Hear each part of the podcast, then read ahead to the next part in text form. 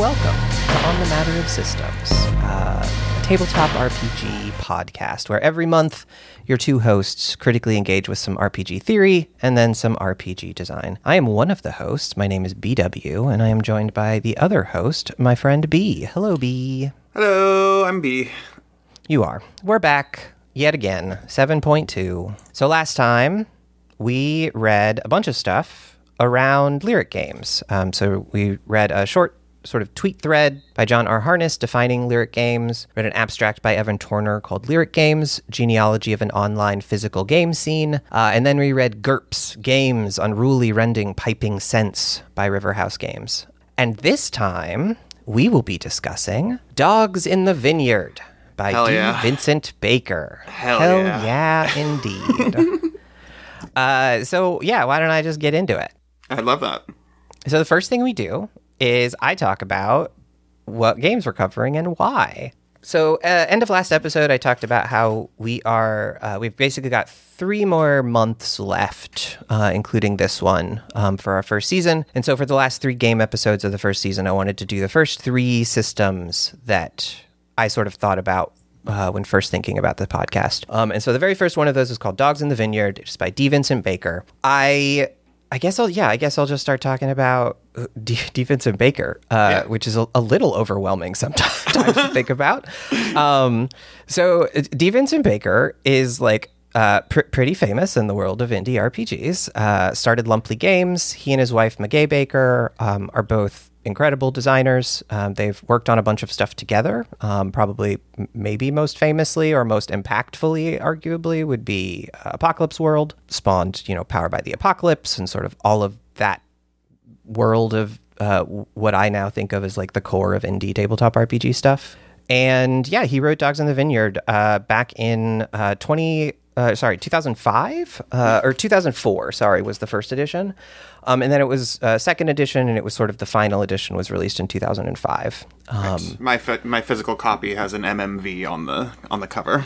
Nice. Yeah. So it is a tabletop RPG based uh, sort of on early Mormonism, kind of loosely. Um, it's set in the West. It is very explicitly inspired and coming directly out of sort of the Forge and Forge thinking and that entire approach we've talked about a bit. It's a game where the players are playing enforcers of a sort of puritanical religion, like I said, based on early Mormonism. It's called The Faith. Uh, capital T, capital F. Um, they travel from town to town. Uh, they're called dogs. So the dogs travel from town to town in group. They sort of help out the towns, you know, delivering mail, doing things like that. But the real thing that they do is they go and enforce the faith. So they root out sin, corruption, etc., in all of these towns and deal with it however they see fit. Uh, so that could be, you know, murder. It could be all kinds of brutal things. And it's in terms of like sort of mechanics and mechanisms, it's a dice pool game. So uh, each of the dogs gets a, a sort of bunch of traits and things like that. You get a bunch of dice uh, of specific values. Um, so a d6 versus d4 versus d8, etc. And then when it comes time to do the conflict, you roll those, uh, and there's sort of a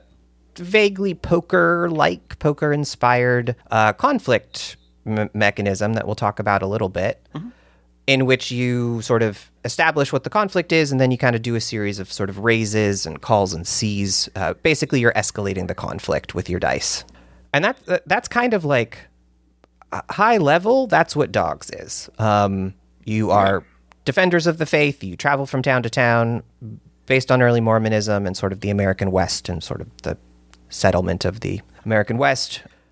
And uh, the other thing to note quickly is that it is no longer available Yeah. which w- was one of the reasons why I was thinking we might not talk about this. Um, and I, I mentioned this last uh, end of last episode, but one of the main reasons I decided we should talk about it is because I started digging into just trying to understand w- what led D. Vincent Baker to uh, stop having it for sale. And basically, his he's been pretty clear and straightforward about it, which is the setting and world of Dogs in the Vineyard uh, absolutely directly intersects with colonialism, right? Uh, Like displacement of indigenous people, uh, You could say genocide.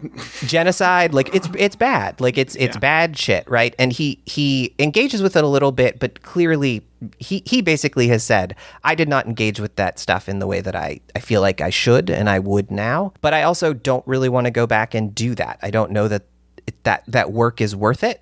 And uh, I I really respect that. Like he basically decided, you know what, I'm gonna stop selling this. Yeah. The the the thing that then pivoted me over the two things that happened that pivoted me over into being like I feel like this is still good to talk about and is not weird in any way was um, I ran across the other thing that I mentioned at the end of last episode, which we're really and truly not going to talk about much, uh, just because there's so much in Dogs in the Vineyard. Yeah. But I want to call it out because I think it's cool and I think it also helps explain why I felt okay talking about this. Uh, which is the other thing I mentioned is called DOGS. It's an acronym, so D period O period G period S. It stands for, I scrolled into the PDF, not at the title screen. I apologize.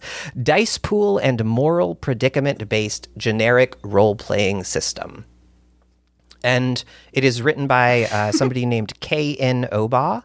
Uh, I have tried to find any information about this person, and I, I basically can't, except that they wrote this uh, and have posted on Reddit sometimes. Um, uh, but basically, what what DOGS is, what Dogs is, is it, it is an attempt to abstract the mechanisms and the mechanics of Dogs in the Vineyard away from the setting and the world. And basically, K.N. Oba reached out to D. Vincent Baker and said, Hey, this is one of my favorite systems. I totally understand why you don't want to sell it. Would you be okay with me trying to kind of like abstract it out? Um, and what they did was basically abstract it out and then tweak it and sort of made it a little more their own, right? Made some changes that they didn't like, made some, you know, additions, etc. But it is essentially an abstracted version of Dogs in the Vineyard. And so the fact that D. Vincent Baker was like, yeah, Godspeed, go forth, do it, uh, helped me feel comfortable saying, okay, I think there's interesting things that we can talk about here, and I don't think we're doing anything like bringing up a past that D. Vincent Baker is like trying to get rid of, right? Like, I just don't think that's the relationship, which was important for me to like make sure of before we talk about it on a podcast. Sure. So, but yeah, so uh, I chose it for all of the reasons I kind of have already said, which is I find it really fascinating. Uh, it was one of the first things I thought of when I thought about us starting a podcast. Uh, and the other stuff is, uh, I was interested in this early on personally because I grew up in a in a pretty religious family and in and out of different s- flavors of Christianity. And so I was very interested in it originally just because of because of the setting, um, or because of the sort of world and the faith part, not necessarily the West. I didn't really even pay attention to the Mormonism stuff. I was interested in the idea of sort of violent defenders of faith and stepping into that role. Um, and for me, this was like I think I even said this last episode, but this was one of the first tabletop RPGs I read that truly like ignited me and was like, okay, I can now see what all you can do and explore. And like, is Dogs in the Vineyard perfect? No. But I was like, holy fuck. The possibility space of what tabletop RPGs can do is just like blown open in my brain, you know, back when I read this and whatever. I think I read it in 2014 or something. But yeah, so that's my that's my summary. So B, Yeah. what do you think of Dogs in the Vineyard? I um I actually had a very similar initial reaction to dogs. I think it was like probably 2013, 2014. I picked up a, a copy, a used copy at my local game store. Um, and uh, I don't know if I read through the entire thing at the time, but like, you know, this is in the period when I was like, maybe I don't, maybe this was the game that sent me to the Forge or something like that. I don't remember the exact timeline, but like, even reading through chunks of dogs back at, at that period when I was like, you know, still DMing uh, fourth edition D and D with no experience points or whatever. Um, Every time, every time you mention it, it's just so delightful to me. It just it it it it kicked a fucking door open in my head, right? Like the Yeah. first time I read Yeah. it, I was like, wait, no, you can't do this. Yeah, for sure. this is allowed. Uh, which is funny because it was already a decade old at that point, um, and people had made so many other things, but I just wasn't aware of them. Um, I love reading this game. Yeah. So I I feel like I this is a triumph for me personally. Mm-hmm. because I feel like what I have done accidentally is find the system that you are the reader of, uh, Yes. and maybe also the player of, right? But like, I, I think you would be interested in playing this again, possibly. But like, y- this is a book that B would like to read, and I, I feel, I just feel personally, like I, this, I, we're, we're done. Podcast over. I've succeeded. I've turned you into a reader. Hell yeah. uh, legit like i um so so, so part of the, the you know uh, the question here right is like what do i what do i think about the game and, and my history with it uh, i think I, I think i might have said this last time but like i've run dogs once it was um, probably the single most disastrous uh, role-playing session i've ever run um, and i can go into that at some point um, if it ever comes up or not if it doesn't but like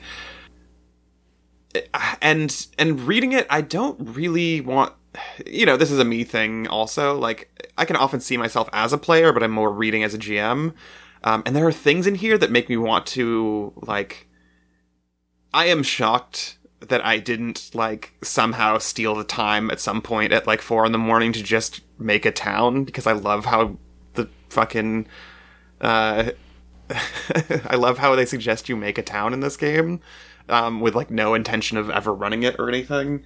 I, Um, I'll be honest. I fully expected you to show up today with like I fully expected a Discord message that was like, "Hey, look at this doc," and it was like, Yeah. y- your your towns and NPCs that you did just because you wanted to like see how it did or whatever. I got- how it worked. I got extremely close, but then it, then the mixture of busyness and and bad brains um, like thwarted me, which like doesn't mean I might not still just do that because that's how much fun I had with this. I think this book is extremely well written in a very very very specific way. That that is. I, I have a note in my physical notebook that is almost the word for word that, which is like, this book is put together so well and also is so specific. Yes. Uh, which is it yeah just fascinating and you know we'll get into the specifics as we go along um to, to just keep it high level for a second like um yeah and i say all that like you know you know call me problematic or whatever but like I, i'm not trying to downplay the fact that like yeah this is a a game that i think is if you approach it the way we did and and will be is very clear about the evils in the in this world. Yeah. Um, and that that those aren't simply abstracted to the demons you are going to be killing or whatever. But it's also like yeah, it it also takes uh takes extremely heavy topics like the genocide of, of Native Americans and, and sort of like I think addresses them in abstract ways and I and I think yeah, I could see wanting a game that even touches on that to to take it much more centrally. And i could see like that being a need in a, in a reader um, and i would not fault them for that need at all. Um, yeah i mean I, I think that's the like that's the thing that i really ended up feeling is like dogs in the vineyard is super available right like it's not available for sale but like literally google dogs in the vineyard pdf and you're going to find a pdf of it in about five seconds yeah and like D. Vincent Baker has not tried to make that go away, right? And and to me, what that says is that I think I think Baker has a good and clear understanding of what this game, where this game lands, right? Which is to your point, it, there is bad stuff in here that is not dealt with sort of uh, effectively or maybe as forcefully or as like confronted head on as maybe some Yeah. people would like. But I don't think it's done badly exactly. I think it is y- you have to know going into Dogs in the Vineyard what it is. And Yes. to to jump ahead to, to my note, it is a it is a game about bad people in a bad world who are upholding a bad religion. Yes. and like that is very explicit. And so you may just not want to play the game, which is like totally fine and like makes a lot of sense. I bought this game thinking I would never play it ever because I was like, I'm there's no way I want to do this. Like Right. I don't want to be that force. I I did not grow up in the most, you know, egregious versions, but like I, I but there's a you know, there's a lot of bad stuff in even sort of mainline conservative Christianity in America. Mm-hmm. So like I bought it wanting to sort of like play with the ideas and think about it, the stuff I do. Uh, but if you did get it at, because you're interested in sort of dealing with that or maybe that's a way for you of like processing trauma is like I want to play that role and explore that.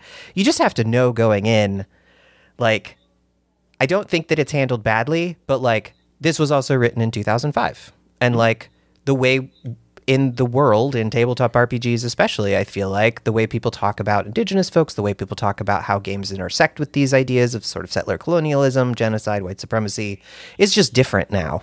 Mm-hmm. Sort of in a large in the larger world of tabletop RPGs. So like I feel like this would be handled very differently now, but I don't think it's handled badly.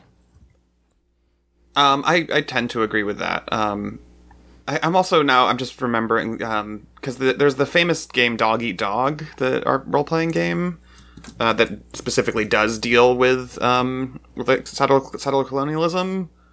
Mm-hmm. Um, and I, now I'm like, when did that come out? Because I feel like that might have been sort of contemporaneous. No, that came out in like 2013. Okay, that is that is the game I think of when I think about tabletop role playing games that like explicitly deal with settler colonialism, and I've never read it, so mm-hmm. I can't speak to it at length. But like, yeah, that's to say this this game is seven years before the game, at least that I know of, that was like that gets talked about as like, oh, somebody finally did the thing, right?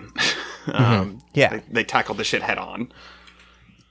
Um, yeah, and and yeah, uh, I guess that's I guess that's our sort of our like our broad I was going to say caveats. I don't think that's true. I think that's that's. I think what we're, we're defining is our approach to this game. Um, this is this is where 100%. we land after having read it, read through it a couple times a piece. And I just, I guess, I also wanted to add like my background in with regards to religion is just the dead ass opposite. Like, yeah, parents, yeah. like my mom was like a vague Unitarian Universalist. I like went to church like three times ever, um, and it was all always on Easter or whatever. Um, I there was a there were many years of my life where I was at church four to five days a week. yeah, could not be farther from my personal experience. like on average, I, no, four to five is probably too much. Three was very regular. Like uh, a Sunday service, usually a, a midweek youth thing, and then usually a weekend youth thing was like regular sure. week, not even a busy week. Um, yeah. So that's just a that's just wild. Uh, yeah. um, but like from my end, right? Like I think the thing that drew me to the game was like was on some level I fundamentally was not a, a fan of religion yeah. from a very young age, and so I saw this game about these fucking assholes like you know running around killing people because they were like sleeping with the wrong people or whatever and i was like yo this game is this game i think this might i think i might vibe with this. Yeah. Um, this is like pure role playing like i don't i don't have any basis in this other than that i think i feel the same way about religion as this author does. And i i think the answer to that is like no. Sure but, yeah. um yeah it's it's an interesting overlap because i yeah.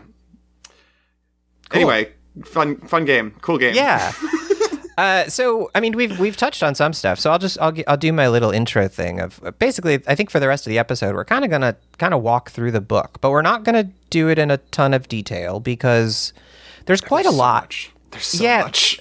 there's there's quite a lot, and I would say in terms of the games we've covered, this is probably the most mechanically dense thing we've done. Agon yeah. also had a lot of like proper nouns, but I feel like the actual mechanics were simpler. The the conflict yeah. mechanics, which we'll talk about later, are are pretty complicated. I think, to talk about. I think they're the sort of thing that once you are just at a table and you're dealing with physical dice will be a lot easier. But like, we're probably not going to go too deep into a lot of the like very super specific details of mechanics because I think it's going to be tough to talk about. So we'll probably talk about stuff in kind of broad strokes. We're also not going to talk through everything. I, I think like the Agon episode, we, we kind of basically talked through the whole book. Yeah. Um, which is just me being a being bad at, at leading these episodes at that point. Uh, and so we're going to talk through the sort of each of the, the the sections of the book, and there's kind of like s- six broad sections. Um, there's more chapters than that, um, yeah. but we're just going to t- touch on the stuff that we're sort of interested in, or we thought we had sort of thoughts on. So this is definitely an episode where you might come away from it being like, "Wow, I don't actually know if I know how that game works," which may be different than some of the other ones, but I also don't. I think that's fine. Yeah, but I, and I also don't think you would come away knowing how it works if we were to sit here and say, so Exactly. you start with 16 d6, and then Yeah. it- when you do this, you want to you want to roll your 1d4 trait plus your 2d10 belonging, and those break out into like it's, yeah, just Mm-hmm. Well, it and would be useful. I, he, here's my this is my uh, summary of why I think it would be frustrating to try and talk about some of these details. Is the main thing I took away from reading DOGS, the abstracted version, was that it had tables that just listed the dice, and I was like, okay, this is great. Like, thank you for just making this very and like it's different tables because the dice are slightly different. But I was Yeah. like, okay, this is just visually parsable for me right. and I just I don't think we could translate that into an audio medium of podcast. So we're gonna we're gonna touch on a bunch of stuff that we think is interesting. Um, but like I said, we'll we'll basically talk through the the bulk of the parts of the book, but there's there's gonna be gaps. Um, but any why don't we why don't we start at the start? So the the sort of first chapter is how to play. It's intro guidance. Uh, I think the, the thing I'll say at the beginning, maybe, because this feels like a, a place to kind of start with it, is um, we both, I think, are in agreement that we, we're really pretty impressed with this book in terms of like not just the game, but like the book itself, right? How the information is organized and how stuff is written. But one of the one of the places I wanted to start at the beginning, it was one of the things that jumped out immediately is the audience for this book is sort of interesting. Meaning, if you think about sort of like let's just take the right, let's take D and D. Uh, if you think about D and D, right, uh, the thing everybody knows in tabletop RPG worlds, like you have a player handbook, and that's what the player reads. And then you have a, a dungeon master Right. handbook, and that's what the dungeon master reads. And even in stuff like Quiet Year, right? The Quiet Year has I, I know this because I just uh, I just ran one recently, right? It's got like you have all the parts that you read together, but then there's a separate part at the end. That game doesn't have a GM, but it's like okay, you're facilitating it. Here's some sort of things to keep in mind. Right. And uh. Vincent Baker is much more fluid about that in this book Yeah. it, it like there are sections of the book where he starts writing and I I like half a sentence in went like, "Oh, this is to the GM." Okay. Which is interesting. I like I don't know. I did that strike you at all? Like that that move of uh it's it's not written with these very explicit sort of like and this is to you and this is to you and this is to you. Uh, and it's kind of just intermixed. Yeah, I that one didn't like hit me explicitly, but like a version of it did in some of later stuff. But like, yeah, no, that's an extremely, extremely good way of uh, like talking about the weirdness of yeah, like like you said, the audience of this game, because it yeah, it seems to be written primarily for the GM, Yeah. but also primarily for the players. well, that's the th- that's what I really ended up taking away from it, which is like I, I think this is actually written for the GM. I think the parts for the players are for the GM to help the players with, right?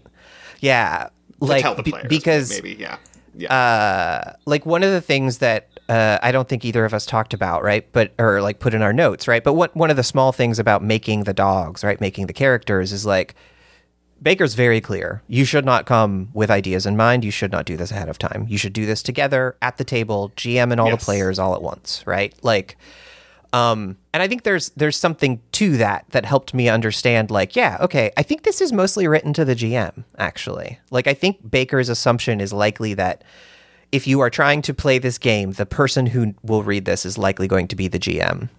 Which I yeah, I don't know. I just I found really interesting cuz it uh it made the book I don't know how to say the thing I'm trying to say right now, but like it made the book feel feel very different than reading other RPG books in a in a very weird and sort of fuzzy way for me. But You d- yeah. Okay. I I I've been trying to think of why this has been why you saying this or what that what it is unlocked and I don't have a note for this because I, I didn't cite it as a thing. But some of the actual play examples got really confusing for me Oh, that's interesting. Yeah. because he is and this is going to go into some of the like the the voice of the text also stuff that we'll be getting to in a second but like in like some of the uh, examples he gives he says like you know i'm your gm and you are this person and so he's like saying like i the gm do this and you Yes. do this Yeah, yeah. and I was just like, I, I think you have just unlocked why that was such a confusing set of pronouns for me because like the you that the voice is talking to most of the time is apparently the GM. So the the second person of the text is the GM until there's an example in which Correct. the first person becomes the GM and the second person becomes the player.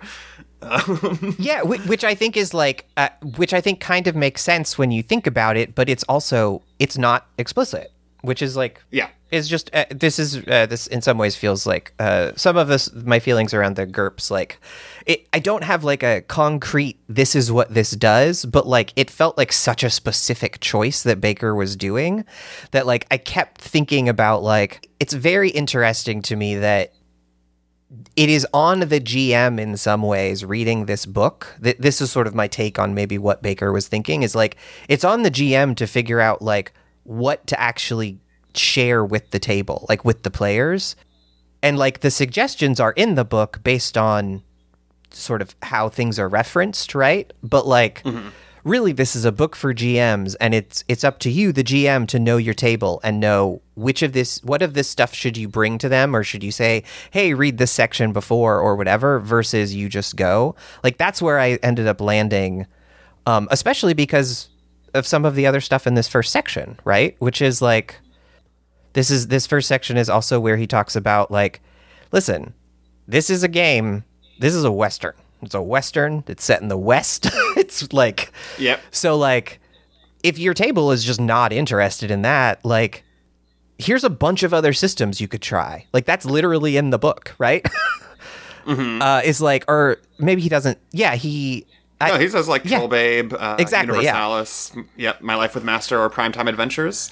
Um, which in my physical copy, there's an ad at the end for Primetime Adventures also, which is yeah, fun. There's ads in the in the PDF I have, which I find really delightful. Okay. Uh, there's a yeah, there's a Polaris ad and a Primetime Adventures ad. Um, Yes. okay, same one. but yeah, like I there's a confidence, I guess, is maybe the thing I'm landing on in like this is all this is all the forge, right? this is all the forge. Is This like is all the forge. this is yes. there's a confidence, right? In like I know what the thing I know what the thing that I have made does, and I want you Yes. to understand that because you're gonna have a better time with this if you understand why I made this thing and what it's doing, right? Which is just very pleasing to me.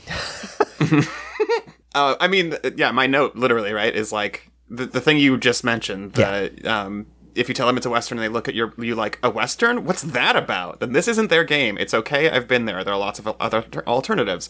That is just system does matter. A hundred percent. Like, well, he just he just wrote system does matter. but but importantly to me, he wrote the system does matter that I agree with. Uh-huh. Right? Which is not the only way to write tabletop RPGs is in this one specific way that is based on my theorization of how tabletop RPGs work.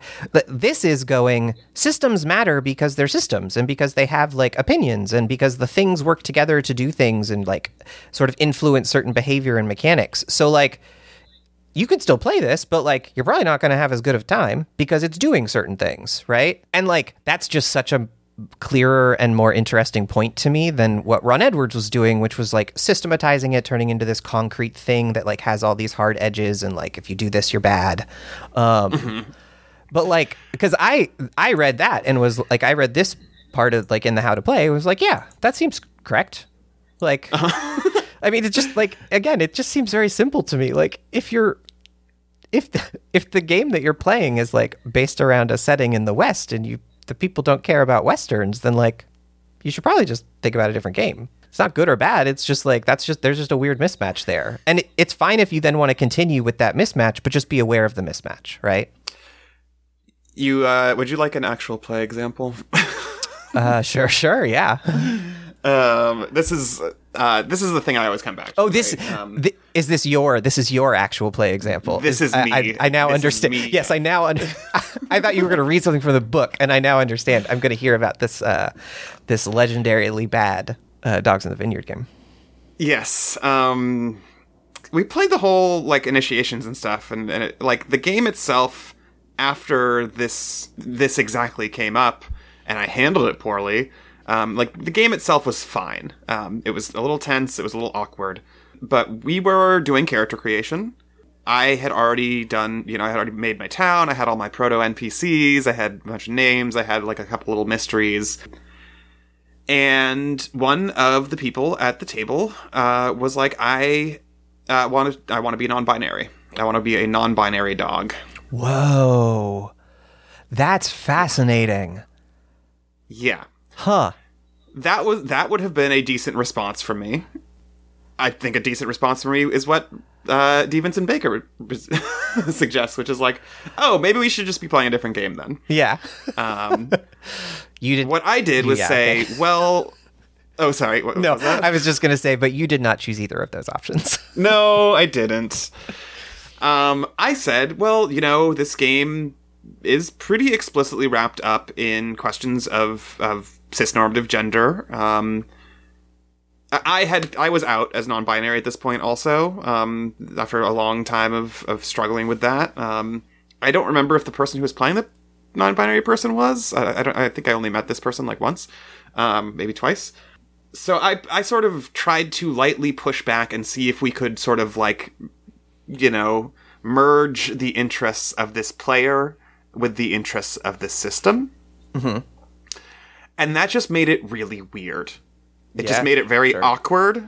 Um, because it, I think, uh, I think probably perfectly, like reasonably or even correctly, this person expressed an interest uh, in doing a certain thing with a game, and I like, I sort of tried to like, you know, I don't know, railroad, for instance, is, is a as a metaphor, right? Them into um, a certain way of playing that I thought I, this was how I interpreted the book as as being very in, interested in, and I, I w- I would defend that um, as a thing that the book is deeply interested in. Um, but I like I didn't just go.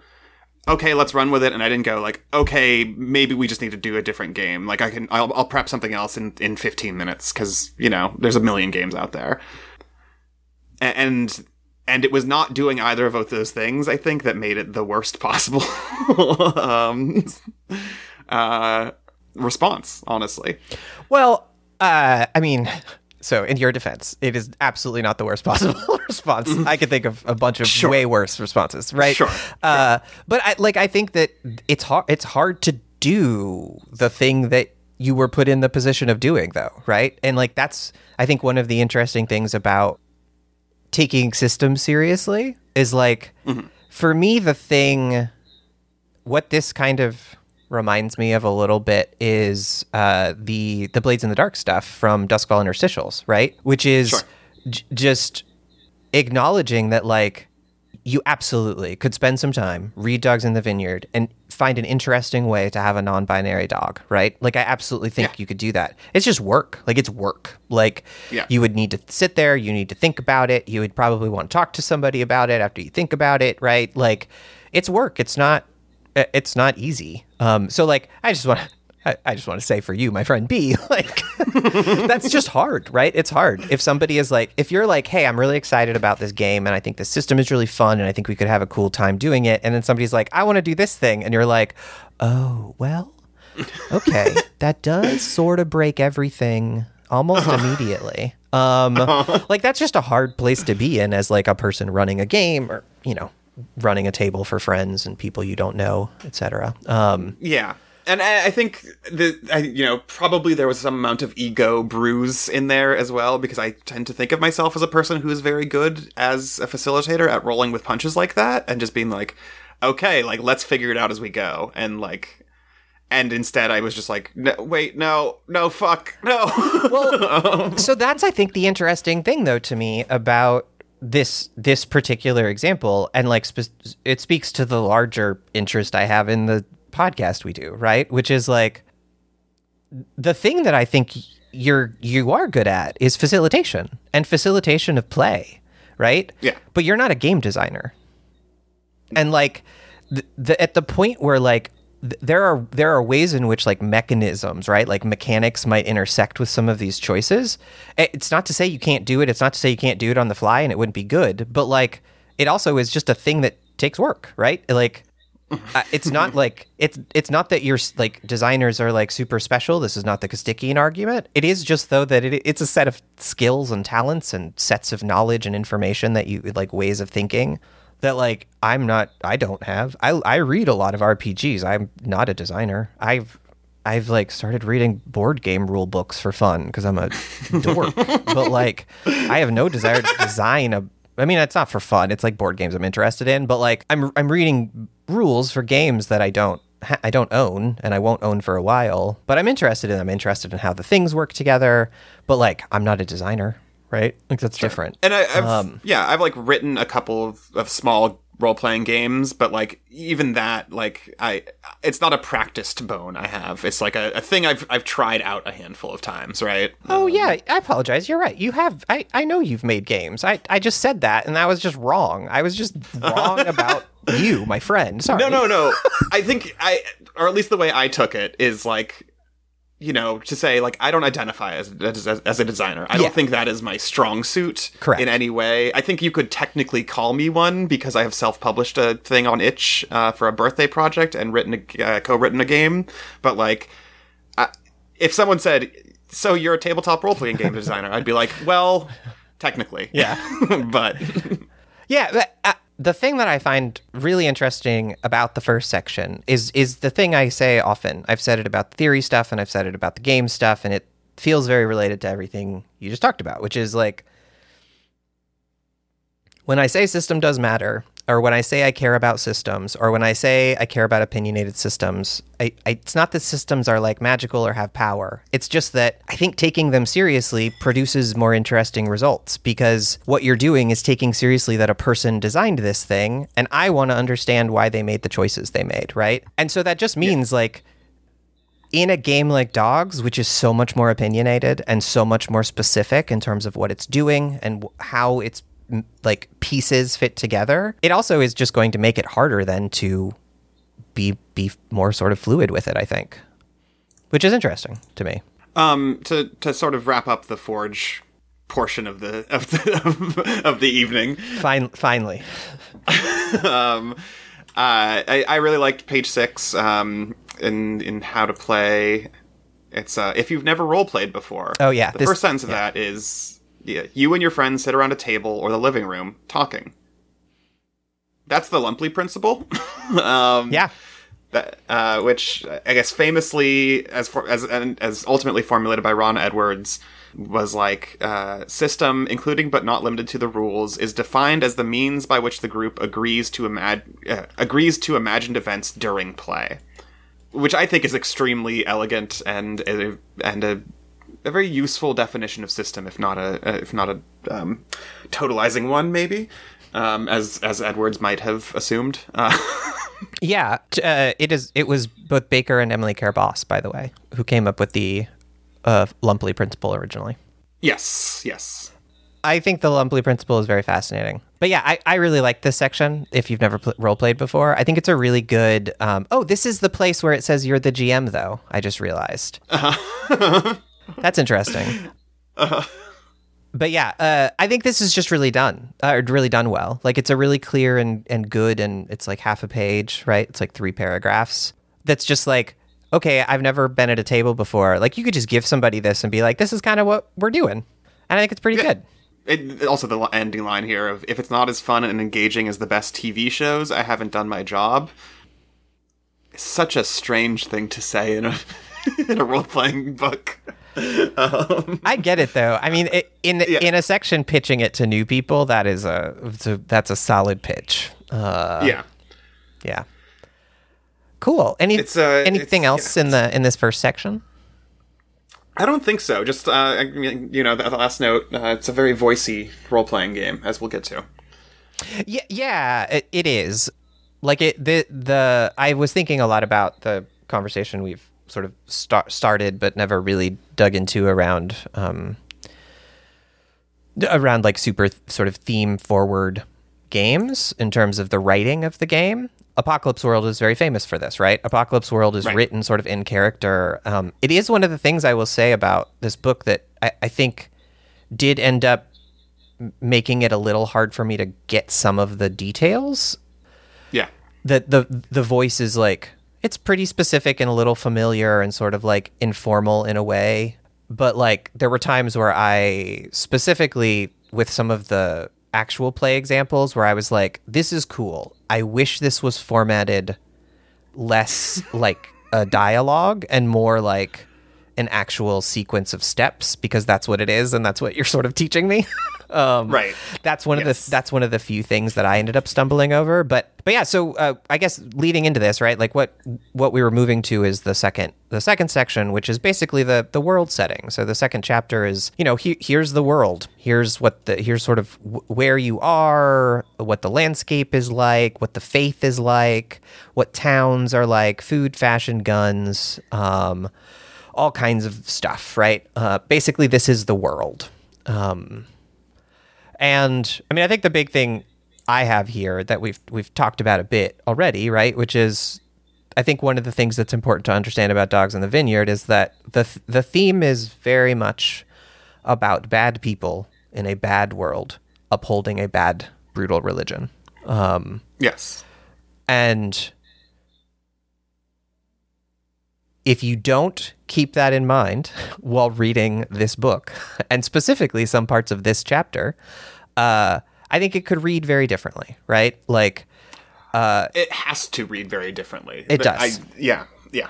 um, which is If you if you if you come at this book thinking like I'm gonna have a good time in some old Mormons, and you read this book and you don't go fuck this book, yeah. then there's something wrong. Yeah, a- and I mean, so we might as well just get to the mountain people stuff, which is, I think, the most sort of uh, clear example of this, right? So there's a section in this chapter, um, and it is called uh, the mountain people, um, and the mountain people is basically it's the indigenous folks of of this area. Um, yes. so n- natives, so Native, Native Americans, and sort of the American West, and there's there's a lot in here. But Yeah. the thing that uh, I want to say just at the outset is like the first time I read this, I very much had the f- the feeling of like, oh Jesus Christ, what is like what is this section? uh, Yeah. but this section is written in the voice of the faith, which is, I think, a thing that again, like, if this was, if if Baker did rewrite this, this is one of those things that I wonder if he would like make this more explicit, right? Which is, this is the faith's view of the mountain people, right? Which is what you need to keep in mind if you are playing a dog, and if you if you are not clear on that, and like to be fair, Baker is not super clear on that in the text, right? Um, but if you're not clear on that, yeah, you're gonna you're gonna walk away from this section being like, holy shit, this is bad. Or if you don't walk away from that, you should maybe uh, you should maybe think about your reaction to it. Yeah. Um, just to like to to reinforce your point here, right? Like the first, like, again, just to read the first sentence here of the the mountain people section. the The land here wasn't uninhabited when the faith arrived, not precisely, but its natives are nomads, and at the time they were elsewhere. There's a way to read that in a in a less sarcastic voice, where you, you go, "Oh wow, what a what a what a stroke of luck." Yeah. uh, and that is bad. That is a that is a that is a uh, you that is doing bad history. That is uh, that is you have a lack of knowledge, hopefully, of um, the atrocities committed on indigenous people in the formation of the United States of America. Yeah. Or you could read it like I did and go, "Oh, these people are lying through their fucking teeth to you." Yeah, a- and I think suck. that's yeah, and that's the thing that's like it. It, it really.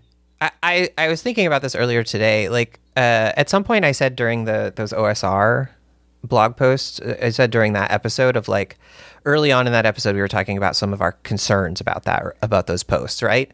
And I said at some point, like, I'm kind of just thinking of this section of this podcast now as us going like, so you're interested in reading this? Here's some stuff to know before you go Right, in, yes. right? And that's very much how I think of this. Very different reasons, right? But like, because Yeah. again, th- this section is written in the voice of the faith. That is what Baker is doing. It is so clear. What Baker is trying to get across to you, the reader, is this is how the va- the faith views the mountain people, and it's bad. It is a bad view. It is a false view, right? But like, Yeah. it is important to understand the world that you're trying to sort of inhabit when you play this game. Um, there, yeah. Are there any like super specific like examples you want to talk through? But about Oh, how if yeah, the mountain yeah. people convert, or like if the mountain people are adopted by a member of the faith, right? the there's there's Yes. this section in which it talks about how like essentially you'll it's like you're going to fall into you will likely end up feeling like a model minority sort of uh, experience, right? Where even the people who have adopted you and taken you on are going to hold you to much higher standards and are going to be much more uh, brutally sort of uh, vindictive when you mess up. Um, I think this, this might be in in the the- the dogs It's in the- section. Yeah, it's in creating a dog. It's the convert section where he's talking about like how you might play Yeah. as a as a as somebody who's recently converted to the faith. yeah, Um, and I, I think I should just read this, this Yeah. bit because I've got it. Um, uh, so yeah, speaking of uh, of people who've just recently converted and then become dogs, or um, or it might be that you're a mountain person. If you've been raised in the faith by convert parents or by an adoptive faithful family, your life is only a little different from your fellow dogs. The mountain people don't look like the faithful, they're leaner built, so you never have quite fit in. You've been subject to prejudice, both the outrightly hostile kind, you're naturally wicked, superstitious, lazy, dirty, mean, and a subtler kind. Some see you as uniquely noble, admiring the antiquity of your faithful heritage, holding you to a high standard and expecting you to be at once insightful, powerful, and humble, with little compassion for you if you fail. If you've been adopted by faithful parents, it's very likely that they see you this way themselves yeah. which I think is is is to me that straight that reads very much as evidence that like Baker, I don't know, using the, just calling them mountain people also sucks. just feels bad to say, but like that Baker did not do this uh, in a way where he was not aware of like you know both the explicit and implicit or explicit racism and systemic racism. Yeah. um, where he was not unaware of the ways in which people's relationships with systemic racism uh, manifest in uh, in you know noble savage tropes, things like that. Um, this to me makes it very clear that like for what is at fault here, um, it is not that Baker has not considered uh, what he is doing in this. It's that maybe he didn't go hard enough. Yeah, well, and I I mean, I think I think that's backed up by the by his eventual take on the system itself, which was to go, I don't Yeah. feel comfortable selling this anymore because I didn't handle all of these things as well as I could have, and I should have probably done more or said more. Uh, but I'm I've kind of moved on from it as a system, so Yeah. uh, like yeah, uh, yeah. I don't have a good conclusion. Conclusion. I I think this is the th- this is the stuff that I think is is really worth being aware of if if you're interested in this. Is the world is bad in Dogs in the Vineyard, and like a lot of the book is written from the perspective and trying to get across the perspective of the people who are doing the bad things, the people who are, you know, who are the faith, right? They are the religious settlers who are genociding Native Americans. Um, Yeah. Um, sort of in that same vein, but maybe in a like, little different uh, mode in terms of just like things to be aware of. Like, Yeah. I kind of want to get into how I took the voiciness of this book because I think there are basically three major voices that Vincent Baker takes on uh, as the writer of this. The first one is is the the heavy I voice, right? It's it's D. Vincent Baker, designer, saying things like "It's just what I care about," um, like he, explicitly talking to the reader as himself. There is, and then there's sort of the more generic voice. I happen to be on a page that has all of these things, which is very funny. Um, I thought it was just one of them. But there's the sort of more generic descriptive voice. Uh, the landscape. The mountains are really tall. They peak above the snow line. They have deep canyons, smashing waterfalls, some rivers with ice in them year round. Winters even winters even in the foothills hills are fierce and long. You know, just outward like just descriptive voice doesn't necessarily need to be coming from anyone. It's still clearly Vin- Vincent Baker, but like it, it does a slightly different thing. And then there's a thing we just talked about. And um, in my most recent reread, I think the first time this happens is on page 14. There's a portion called The Faith that just goes like this The whole name of the faith, faith is the faith of all things in the King of Life reborn. The whole name of the dogs is the order set apart to the preservation of faith and the faithful. Casually, the king's dogs are life's watchdogs. Dogs are always called brother or sister by their first name brother Jeremiah, sister Patience. And that part is the descriptive voice I was just describing, right? The next mm-hmm. paragraph is The faith is the only true religion in the world. All other religions are A. Actively demonic, cults created by faithful leaders fallen into sin, B. Corrupt and decadent, like the majority religions of the East, or C. Idle nonsense, like most of the religions in the wider world.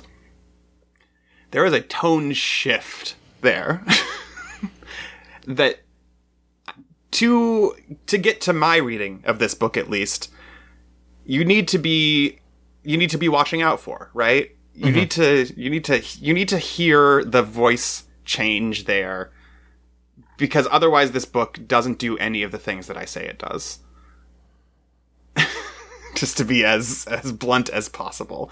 If it is the case that I am misreading this in some way I'm extremely confident that I'm not. If it is the case that there is no tone shift there, that this is all one singular voice spe- said um, as emphatically as you know, like these are the things that I care about by Vincent Baker, as that the faith is the only true religion in the world, then I have fundamentally misread this game, and uh, and you should not listen to me anymore. Well, and uh, but and you have but you haven't, right? I mean, I think that's the thing is like we don't even need to guess at this, right? Because like Baker has made it ve- very clear why he doesn't why he doesn't want to sell this anymore, and like to me, it just that is enough to be like, yeah, th- there is a voice shift here. This is what Baker is doing. Is there are times when Baker is talking to you, and there is time there are times where Baker as the world is talking to you, right? Um, yes, Did- that's a the that's a better way to put it. Yeah. the the faith is telling is telling you that the faith is only the true is the only true religion in the world in that moment. Yep. And yeah, I I like yeah, the that is very important. It is really really important to go into this understanding that there are times when Baker is telling you about the game and there's time when Baker is telling you about the world that the game takes place in. And the world that the game takes place in is very bad. and so if you Yes. don't keep that in mind when reading those sections, you will absolutely come away with a very different take on this. and the other and like it's it's i don't know. This is why i love reading this book also right? Because it does these ambivalent moves this this this weird toying with voice. It's a very fun reading experience to me. And maybe that's because i'm a fucking weirdo. Oh. but like Well, so we all you, are. you absolutely are. yeah, I mean, you're you absolutely are a literary nerdo, but um, Yeah. but like, uh, but I am not, and I found that interesting too, right? Because I I think what it does in the in sort of thinking of it as like a system you're going to play is really fascinating and is so impressive to me too because I do think it's pretty easy to follow and it's it's subtle in that it's not explicit, I guess, but it, it actually it doesn't feel all that subtle to me if you read through it and kind of pay attention. Um, but maybe I'm also just Yeah. a, a a certain type of reader. But um, yeah but yeah. Uh, well, do we? Uh, since we've now, since we've now absolutely determined that it is a bad world with bad people doing bad things, do we want to talk about making our bad people? yeah So that the next section is how you make your dogs. Uh, so how you make your your um, player character, and how you make your dogs. there's a how you make your dogs. There's a lot of stuff in here. I think we're gonna probably touch on things pretty high level. I, I think we talk we talk about some of like the fun small stuff first. Um, so like, uh, do you want to talk about coats maybe a little are we bit? talking about coats yes yeah. let's talk about coats I, uh, I'm glad you, I'm glad you put this in because I, I forgot to put this in, but uh, this is a thing I haven't mentioned. But it's actually I think a pretty it's it's one of the cooler parts of this book. I think it's small, but like in terms of like the flavor of your character, like I just really like Yes. it. So do you, do you want to talk about the dog's coat? It's brilliant. Um, so basically, um, all dogs have a coat that was um, is made by the community uh, in some way or another. Um, it's like a it's basically like a free item that you get that you can use um, mechanically um, that fits into a a wild number of possible situations, which is just great. It's and it's um, an individualized thing, so you're not wearing a uniform. You're not, you know, you don't have your white, your starched white tee with a black tie. You're not, you know, Mormon missionaries or whatever in that sense. But it is a, a uniform in the broader sense of like a thing that conveys authority. It's it's just such a cool fucking like y- like versatile little detail that like builds out the ways that communities feel about dogs um, that can be customized to your own dog's like relationship with your prior community um, and that just gives you a, a a piece of visual information that you can focus on when describing a scene.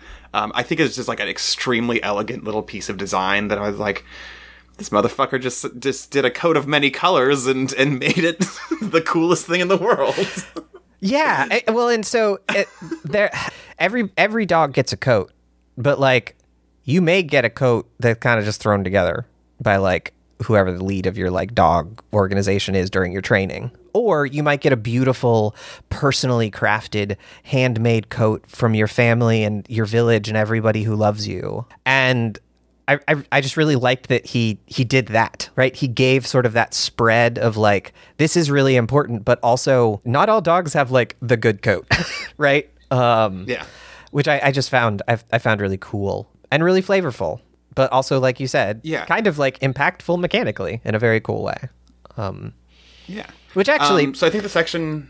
Oh, go ahead. well, maybe I was just going to say, I realized I was going to do a thing at the beginning of this, which I didn't, which was just to talk very high level about how you actually make a character. Um, because I think sure, that yeah. that also might help some of the thing we just said about coats, right? Which is basically you get uh, so you you basically get a lot of a, a, like a lot of dice. Uh, d- dice is is sort of the the short version, um, but you are you are going through this process to create your dog, and um, you essentially get. Sorry, I'm now scrolling. I was scrolling frantically to try and find the section. I did just find the section on the coat, by the way, but we're moving on. Um, Yeah. So, so your first step is your background. So you choose a background, and you're going to get a big pool of dice, right? So like, I'm we're not going to talk about all of these. I'm just going to talk about the first one, but like well-rounded background. Choose this if you want. I'm reading from page 22. Choose this if you want your character to be straightforward, balanced, and effective. It's a good choice for men born in the faith. On your character sheet. 17d6 in stat dice, 1d4, 4d6, 2d8 in trait dice, 4d6, 2d8 in relationship dice. Hello, listeners. Do you now understand why we are not going to talk about the individual mechanics of this game in detail? Um, and so twenty-five d six and just so it's a, like it is a lot of dice, which is actually one of the things that like uh, occurred to me at some point while reading this. Which there's a part of me that just thinks this would be fun to play because you're just going to be sitting at a table with like 60 dice in front of you. there is a is a genuine joy in getting a handful of dice so big that you can barely hold it and trying to roll them. Hold it, Um, yeah. That I will say exactly. Yeah, that it's just, yeah. that seems delightful.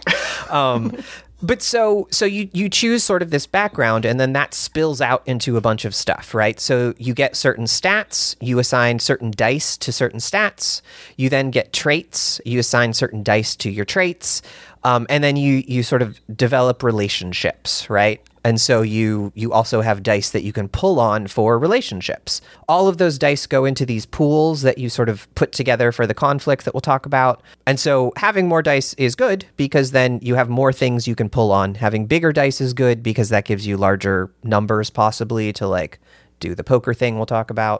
And th- there's a lot there's a lot more I will say, but like the the thing I wanted to say is there's those four and then you also can do belongings. And so this is where your coat becomes like a piece of equipment that also has uh, dice that you can you can roll, right? So you can call on the authority of yourself as a dog via your coat in a in a conflict, for instance. if you're like yeah if you're if you know a sheriff is is mouthing off to you you can you could say like uh you know i flash my coat and then you roll 2d8 and you add those to your pool and then you have more things to do Yeah. So with that out of the way, next fun thing about character creation. um do you want to talk about the sign of the tree yeah, that that's I think where you were going to go next. yeah um you know this one didn't strike me until like my m- most recent when i was like actually just straight up skimming through the book to take like to, write down notes like I, I you know i remember that there was a thing called the sign of the tree or whatever but there's a specific like description of it and i didn't write down where it is i don't think. Um, but the sign of the tree is one of the things you can do uh, you can do to like um uh oh it's page 40 okay. Uh it's it's one of the like ceremonial gestures you can do to sort of invoke uh your your uh Your authority. your religious basically. authority. Yeah. Yeah. Yeah. Um, and uh, you know, at, at first I read through it, it was like, oh yeah, yeah, they have they have one of those. You know, they have a sign of the cross type of deal or whatever. But then thinking about it, I was like, okay, so this description itself is the face the faith's most sacred symbol is a stylized tree, the tree of life. You make the sign of the tree by holding your right hand up at shoulder level, palm forward, with your fingers wide spread.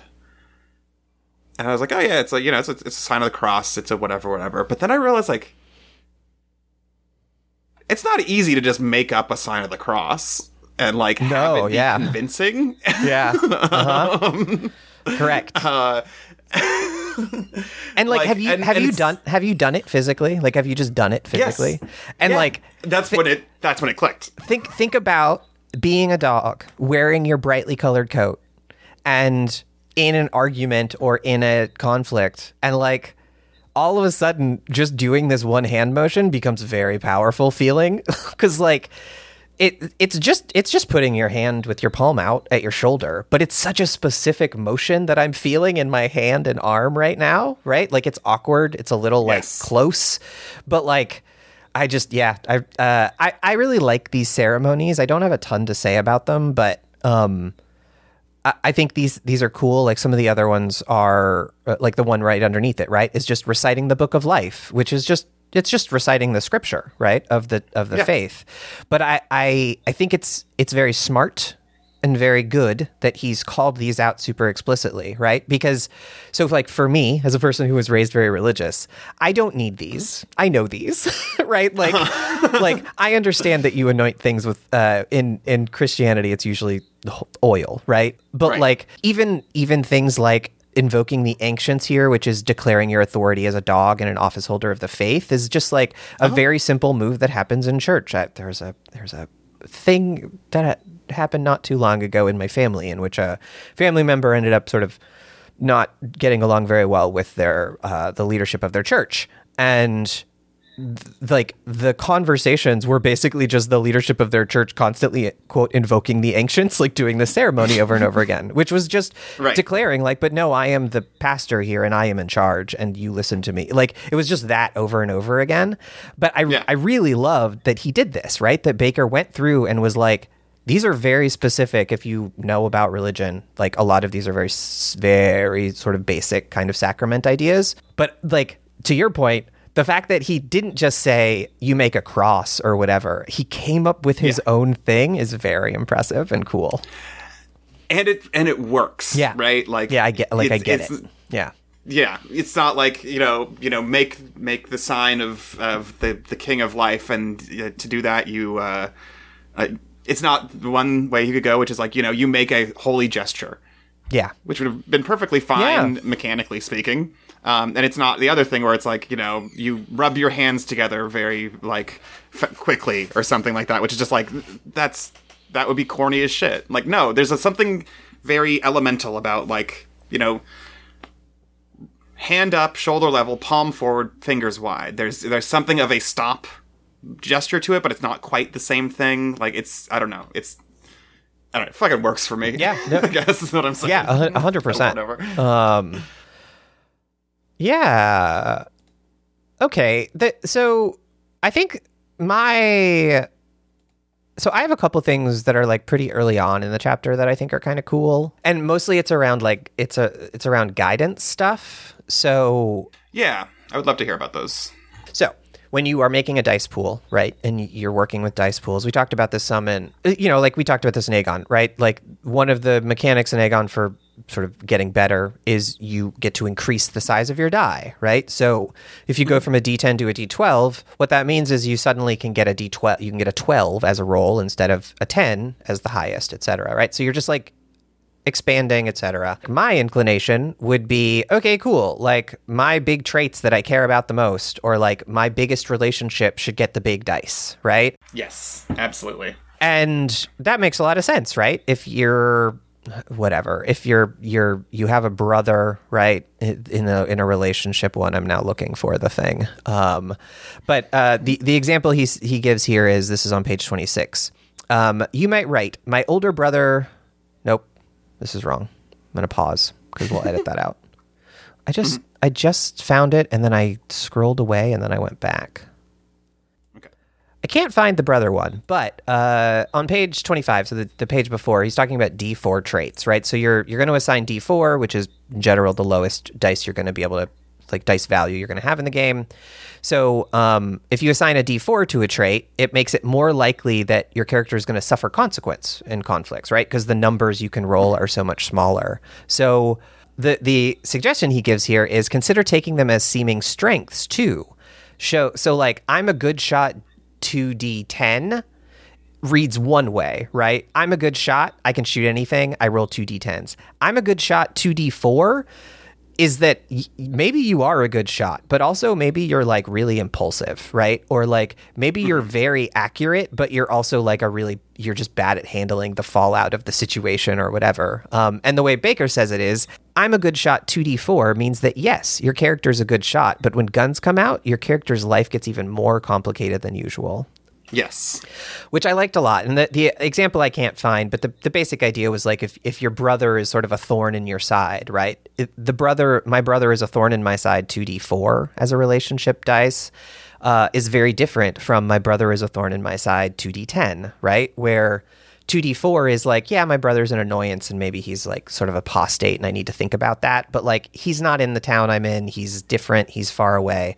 2d10 is like, my brother is actively annoying me all, all the time and is like Yeah. a big force in my life and I is a thing I have to deal with. Which is just it's just cool. Yeah. The other, the other like, uh, the other example he gives uh, on relationships is uh, like you might write my older brother, whom I worship and with whom I've always been a close, been close and caring, one d four, and this old man I once saw across a field in Bowers Draw, two d eight. Um, is like is a good way of of you know both telling stories with mechanics and indicating what is useful about relationships in this game, right? Because the, Yeah. the idea isn't like this is the definition of like how close we are. That is just a thing we can say. The dice come into play when there's conflict or somebody's going to be hurt. Yeah. Like- hundred percent. Like, yeah, it's yeah, good shit. This game, this game's really good. I, like I like this game a lot. Yeah, I do too. And I, and I really uh, the the other the other point I uh, I wanted to bring up here is also on page twenty five, which is just I think there's just a really good example of somebody writing writing about how to sort of do the mechanics in their game in a way that takes seriously that some people like have trouble generating ideas, right? So I'm just gonna I'm just gonna read this paragraph. Uh, I'm, I'm probably not gonna read the whole thing, but if you can't think of any traits to start with, try this trick. Write "I'm a good shot" on your character sheet. I'm a good shot is always a safe take. Now ask yourself, where did my character learn to shoot? From whom? What were the circumstances? Tease a second trait out of those circumstances. Something like, I used to hunt with my brother, or I once killed a wolf that was killing my family's calves, or I fought a year in the territorial army. I, I'm not going to read the rest, right? But like, th- I just really liked this paragraph because I am a, absolutely a person sometimes who reads these things in books where I'll go like, you have a lot of faith in my ability. Listen, author, you have a lot of faith in my ability to come up with. I mean, listeners to this podcast have heard me come up with, for instance, strong bad Cody, the worst, Strong Bad Cody, the baby. worst name. What the hell? um, I just really thought this was like a, a very generous, honestly, kind of approach of like, I understand that you you might not know what to do here. So let's just walk through it and I'm going to give you some questions and give you some examples of like how if you take sort of if you take seriously like this is what I'm doing and I'm going to ask questions and start answering those questions, things will start to be able to pull out pretty quickly, right? Yeah, I, I mean it's it's not even like the, the part of the thing I like about this specifically is like it's not even like here's some examples. It's right. I'm a good shot. Yeah. Just like no, let's all let's just start from here. If you're blanking, if you're if you're like I don't know, my my, my character likes the color red or something. I don't know. I don't want to do this. Yeah. Um, And it's like no, just Yeah, I'm a good shot. because we're dogs. So like, Yeah. we need to we need to be good shots, right? Like, or Mm-hmm. we need to think we're good shots but have terrible dice, and so uh, you know, Yeah. et cetera, et cetera. Like, it's I it's just it's a really impressive piece of I think like sort of RPG design writing. Um, Yep. uh, for sure. Absolutely. Uh, cool. Uh, other stuff about creating characters. Oh, I guess the the last thing is just sort of the last step, which is like the accomplishment, the first trial, is maybe worth chatting about. Yeah. that also kind of gets us into the next chapter if you're if we're ready to do that. Um, I do still want to talk a little bit about the bit in the background that I highlighted. Uh, Oh yeah, leaving. why don't you do that then? Yeah. Oh yes, yes, yes. Yeah. Yeah, absolutely. I forgot that that's what that uh, starred note was. Yeah, this is great. Yeah. Um, Jesus, this is. I feel like I could talk about this for an hour. Like I feel like just this, uh, like little paragraph. Um, but but I'll I'll keep it as short as possible. Um, straight up read my note. This section, to my mind, is the perfect embodiment of everything that's right with the setting of this game. Um, and so, no, no, I'll read the section. Uh. Some dogs leave service unfaithfully, though. You aren't punished at all. Everybody knows that the job's hard to impossible, and nobody expects you to do better than your best. If you need it, you are guaranteed a place in the dog's temple, working in the kitchens, the stables, sweeping up, doing household chores, whatever, until you find your way to better. Often, if you desert your calling, though, you don't choose to go back like that. Uh, and this is all in a whole section about what happens, you know, at the end of being a dog. Um, whether you, you know, you leave the service to get married, you leave it to because your steward says you you have, you know, you've done good works. Um, you know what the what the social consequences are, and then this is the one where basically like you go apostate as as your job or as as as you leave your job or as your calling, I guess, your vocation. Um, just to continue sort of reading what I wrote because I'm, I'm not going to be able to do a better job uh, uh, extemporizing. Um, it, so this is the embodiment of everything that's right with the setting. It's clear at this point that the world is rancid. What you're doing is reprehensible. What this makes clear is why you would stay. The culture really does look out for its own, even those who theoretically go apostate, or at least that the dogs or the stewards say they go apostate. Like, this is this is the both the material this is like so wrapped up in the material benefits of being engaged in this kind of religious faith and the ways in which it is um just it conti- it like it makes a the the these bizarre affordances that make so much sense as propaganda and material comfort at the same time. Um, I I was just so impressed with this this little paragraph and like where it could have gone, which is way less interesting than where it did. Yeah, yeah, yeah. Well, and it, I mean, it's worth saying, I think, too, that this is part of uh, almost six full pages of just text about basically the life cycle of a dog, right? Of like, this is your entire background. It starts when you're 12 or 13, and like what happens from there, which I think is is also. Uh, I mean, I think this whole section is really well done. I think the the one you pointed out is like really really cool, but it, it's like it struck me because I think I did not check this because I it's annoying to scroll through a PDF over and over again, but like I think this one might be one of the longer like subsections in the book that isn't long because of math or because of like dice listings, Right. right? Like it's basically six full pages of like text and it's it's it's really well done. And again, to hammer on our earlier point, like makes it really clear what the world is and like Yeah. the voice here is Baker describing how the dogs and the faith view the world. And uh, it's just yeah, I think it's I think it's really well done. I think it's really like evocative and horrifying and cool. um, Yeah. And is really like generative i think for if you were going to play this game right? Of like there's a lot of stuff to pull from here that's just interesting um about like how women and men are treated differently right? Like what the expectations of them are as dogs in the faith and what they focus on. Like again it's all pretty like horrifying but it's also fascinating as a thing to take seriously for this game right? And like the world Yes. that this game is in. Um Yes. Um, so accomplishments? Yeah, so the the basically the last part of creating your dog is you sort of give yourself a, a it's like a major kind of accomplishment and then you you basically just do your first conflict, right? Yeah, built-in tutorial. Yeah, it like uh I'm curious did did that did it work pretty well for you when you ran this like uh, setting a, you know, a, caveating with all of the conversations we've already had about that, but like I'm this particular part I'm interested like did these accomplishments help folks understand what it was?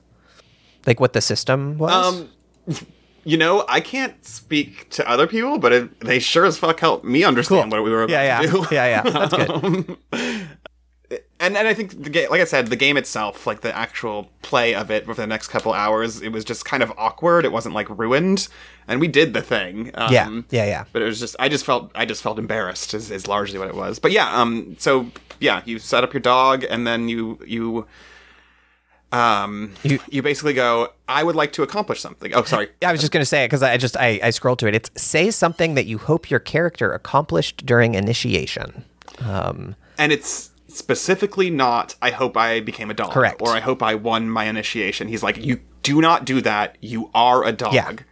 like yeah, the, the that is a bad stake. don't choose something that'll break your character if it goes the wrong way. It's on page 29. I hope that my character survived initiation, or I hope that my character didn't get sent home in disgrace aren't good. Um, yes yeah, and, and then and then you you basically you and the GM take sides and do your first conflict. Yeah you you each roll I, so I, the thing I'll say, and then we can just talk about conflict. Uh, I just think this is like a very clever. This I just thought this was very clever, right? Which is Yes. you go through the process of creating your character, and then you're just immediately in it, right?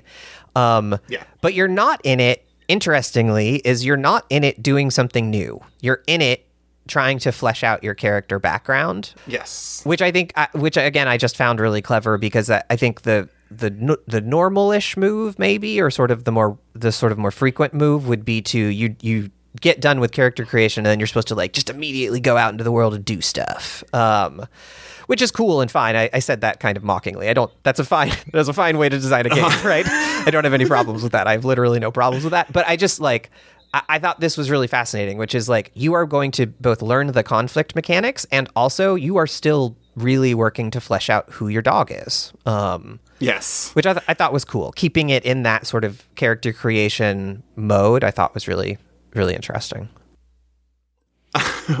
i am now either I, i'm not i don't know if i'm rem- i'm having a vague memory i don't remember if it was a thing that actually happened at this table or a thing i just was very worried about um but one of the one of the very interesting aspects of this um, is you know like like Baker says like did I survive initiation is not not an interesting question but you do you can take full fallout here Yeah, you can. Um, Yeah, so you could you could come into this game fucked up you can. Yeah, hundred percent. Yeah, no, yeah, that's that is actually very important to say. Is Yeah. you you th- there is a there's a fallout mechanic at the end of conflicts, and you you roll it. You do the whole conflict mechanic here. Um, if if somebody yeah if, if somebody goes and escalates a, a fist fight to, to a gunfight there's a ch- you could come into this game dead even if you can't put, set that as the stake Yeah. I think it's extremely unlikely based on the balance Correct. but like but also, yeah, but it's it's there like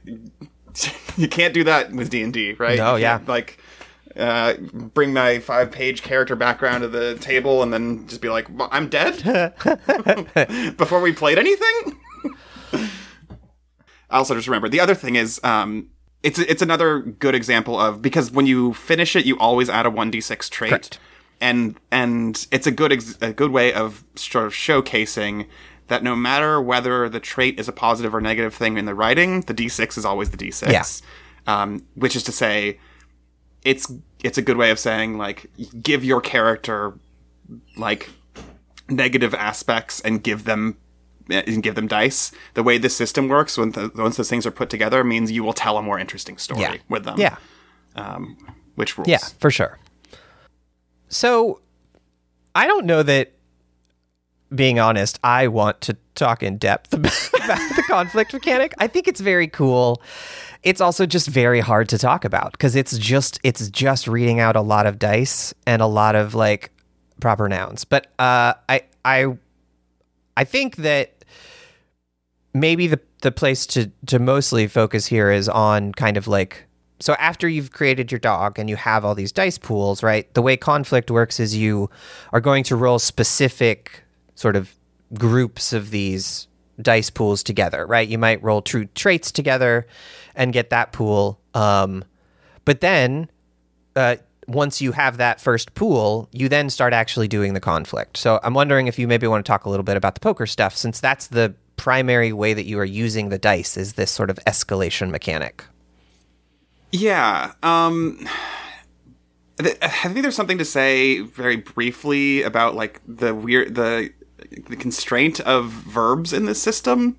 Um, because basically you have four stats and each of the four things you can do take two like a combination of two of those stats because you can basically talk, you can do th- physical things without fighting, you can or you can talk hand to hand, fight with weapons, fight with guns are sort of Basically. like the buckets that all all conflict falls into, which is fascinating. Uh, but that aside, so like yeah, so generally speaking, you'll say you're you're rolling these two stats associated with this type of conflict, and then adding your traits and belongings as they as they come up. Um, so you roll fucking thirty five dice or whatever it is. Actually, it's probably usually more like a like eight to twelve um, to start, uh, and then you play a round of poker, not a hand of poker. Uh, is, is how I've come to sort Well, think of it. I mean, I think the thing I would say is you're not playing poker. like the Well, this yeah, is, that's also true. uh, this is a this is a metaphor, and I think the the, the Yeah. thing how well the metaphor works for you can depend on your familiarity with poker, yes, uh, which absolutely. which you you have just amply demonstrated. Because I don't even know that I. That's interesting. I guess I now now that you have said that, I understand that poker takes place in turns and rounds. I just literally would have never thought to use Yeah. to use those words for that. But yeah, okay. um, yeah. um, but yeah, it's uh, it's so it's not like it's not you put out two dice, and everyone has to match you, and there's specific mechanics around that, and then you keep raising each other. It's like you one person when you take an action, you put out two dice, and that's called a raise. The people who are affected see that see those dice with different numbers of dice, and there are consequences based on how the thing was seen. Um, and, and and- seeing for those like me who don't really know what Yes, poker is. sorry. uh, seeing is just matching it, right? So if the so if Yes. the the person who's opening the conflict puts out a three and a three, and they get 6 Mm-hmm. you need to be able to put out dice that also you need to put out two dice that also see that six, right? So a five and a one, or a four and a two, or a three and a three. a see you can do with one die also, and there's Oh, you're right. that, Sorry, but, yes, you um, can you can do it yeah, with one die. Um, uh, but then, so basically, that is a a turn. You you discard all dice used on that turn unless there's other special things happening, and then the next person goes and they raise. It's completely unrelated to your prior raise. There's a, there's a see check, etc. And then it, you just keep going like that until somebody either says like, I would like to give up the stakes of this this conflict because I if I try to see, I'm going to get real fucked up. Or they just literally can't see anymore because you've used all the dice up. Um, at which point they automatically get dropped out. Correct. Um, that is the that is the like slightly more dialed in than the very high level version you gave at the top of the show, and I think it's as far dialed in as we need to get. Yeah, I mean, I, the only other thing I was thinking is just that the the next piece, which is the escalation, which is uh, oh, which sure, is just yes. the so th- it can end in those two ways that you said, right? Uh, but Yes. if you are at a place where you don't have good dice left, you can also escalate by draw like pulling on something else that you have, right? So maybe you draw your gun and you have like your gun dice, and so now you can suddenly roll your gun dice, right? And uh, you have more dice, or you can pull on equipment, or you can pull on relationships, or you can pull on sort of whatever traits, etc.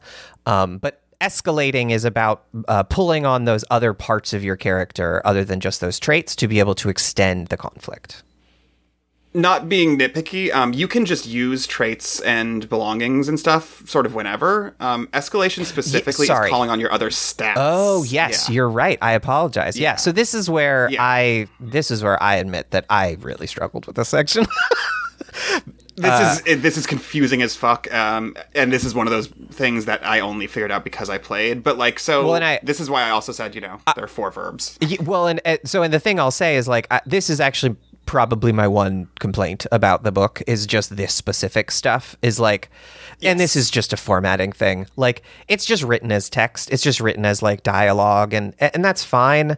But like i just really would have absolutely loved some like tables to like just clearly delineate like these are the dice and this is the name and like to follow some of this stuff because it's written very well Yeah. and it's written very like like it's like really kinetic and like exciting and you like it's written well Yes. like the actual play stuff is written really well you want to read it it's fun but uh, I ended up getting really confused about uh, really confused about like some of the specifics. So you are correct. So uh, the thing I was saying is is the other thing, which is you can uh, basically at any point you can augment your dice if you can pull from like a belonging or a trait or something, and then you can escalate, which is uh, other other verbs like you said. Um, to yeah to be like to be like as specific about it as I can be. Right. If you start a conflict talking, you roll acuity and heart. Right.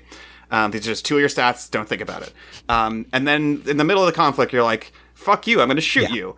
You can you can then roll gunfighting, which is acuity plus Yeah. will. You've already rolled your acuity, so those dice just stay there as they are. You just get to roll however many dice you have Will, in will yeah. now as well. and and this I think is cool. I really liked this part. Uh, like even though I would it would be a very slow process for me to actually play this, right? I'd have to like figure out each step. But I really thought that this escalation mechanic was really or not escalation. Sorry, that's a proper noun. I need to stop using that. I literally am saying it because I am on page 60, which has the word escalating in bold all caps. Um Yep. but like uh, the this the way that the conflict sort of can continue, right? The way that you can kind of like push your luck almost and say like, no, now I'm going to pull on this, or like when you are actually capital E escalating, going like, okay, well this isn't working, so now we're going to get physical, right? Like, Yep. um, I just I wrestle you to the exactly. ground. I roll some yeah, like I just thought was really, really, really cool and clever. And also, I will say, effectively speaking, I read through this entire section. It was like, I don't, I don't think I want to do this. Like, I think this is super, super cool. I don't know that I would think this is fun. Um, and and like that's not a judgment on it. To be clear, it's just like that. Uh, that was. I came away like really impressed with how cool this system is, and also like, and this is maybe not a BW system. um, yeah. yeah.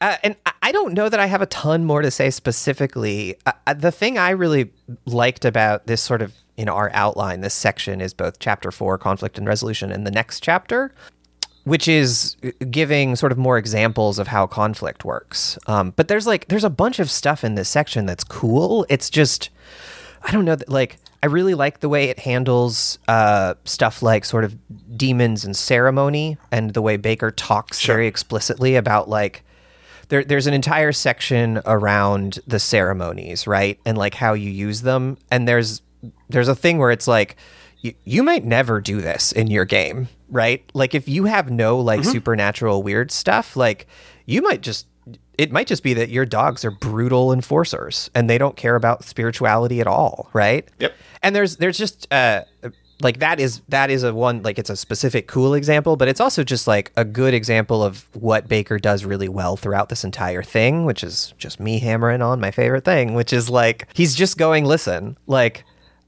these things are doing a specific thing, so keep that in mind, right? If you are playing a different type of game, this section might just not actually intersect with it, and I've thought about that, right? Yes. Which I I, Yeah. I just think back to like Troika and Daniel Sell and that the praise I gave him of like teaching the reader how to read the book. Um, I just really like when an author has thought, and especially when a game designer has thought, like, how are people going to read this, right?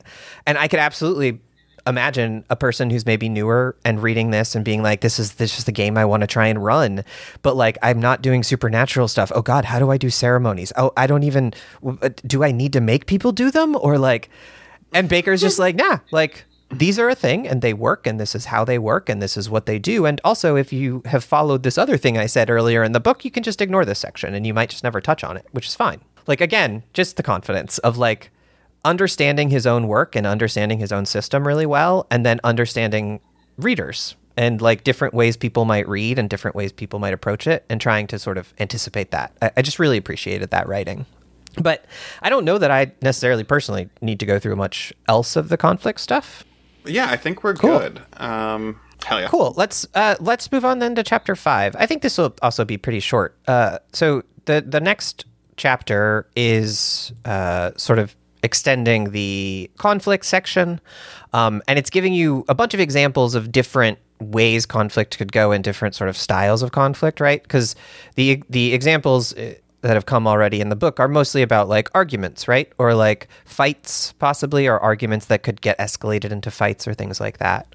Exactly. yeah. And I, I really, really liked this this chapter because I I- did have this exact question, uh, which was like, oh, this is interesting. I wonder how this would feel for other types of conflict, right? Because I easily can see how sort of this raising and seeing and sort of the the escalation and like being able to pull on these things like your traits and like I can see how all of that would work and it makes a lot of sense for uh, like a, a conflict conflict right um and the so the first example that I wanted to, the or the example I wanted to sort of talk through is actually just the first example he gives in this um in this chapter uh which is called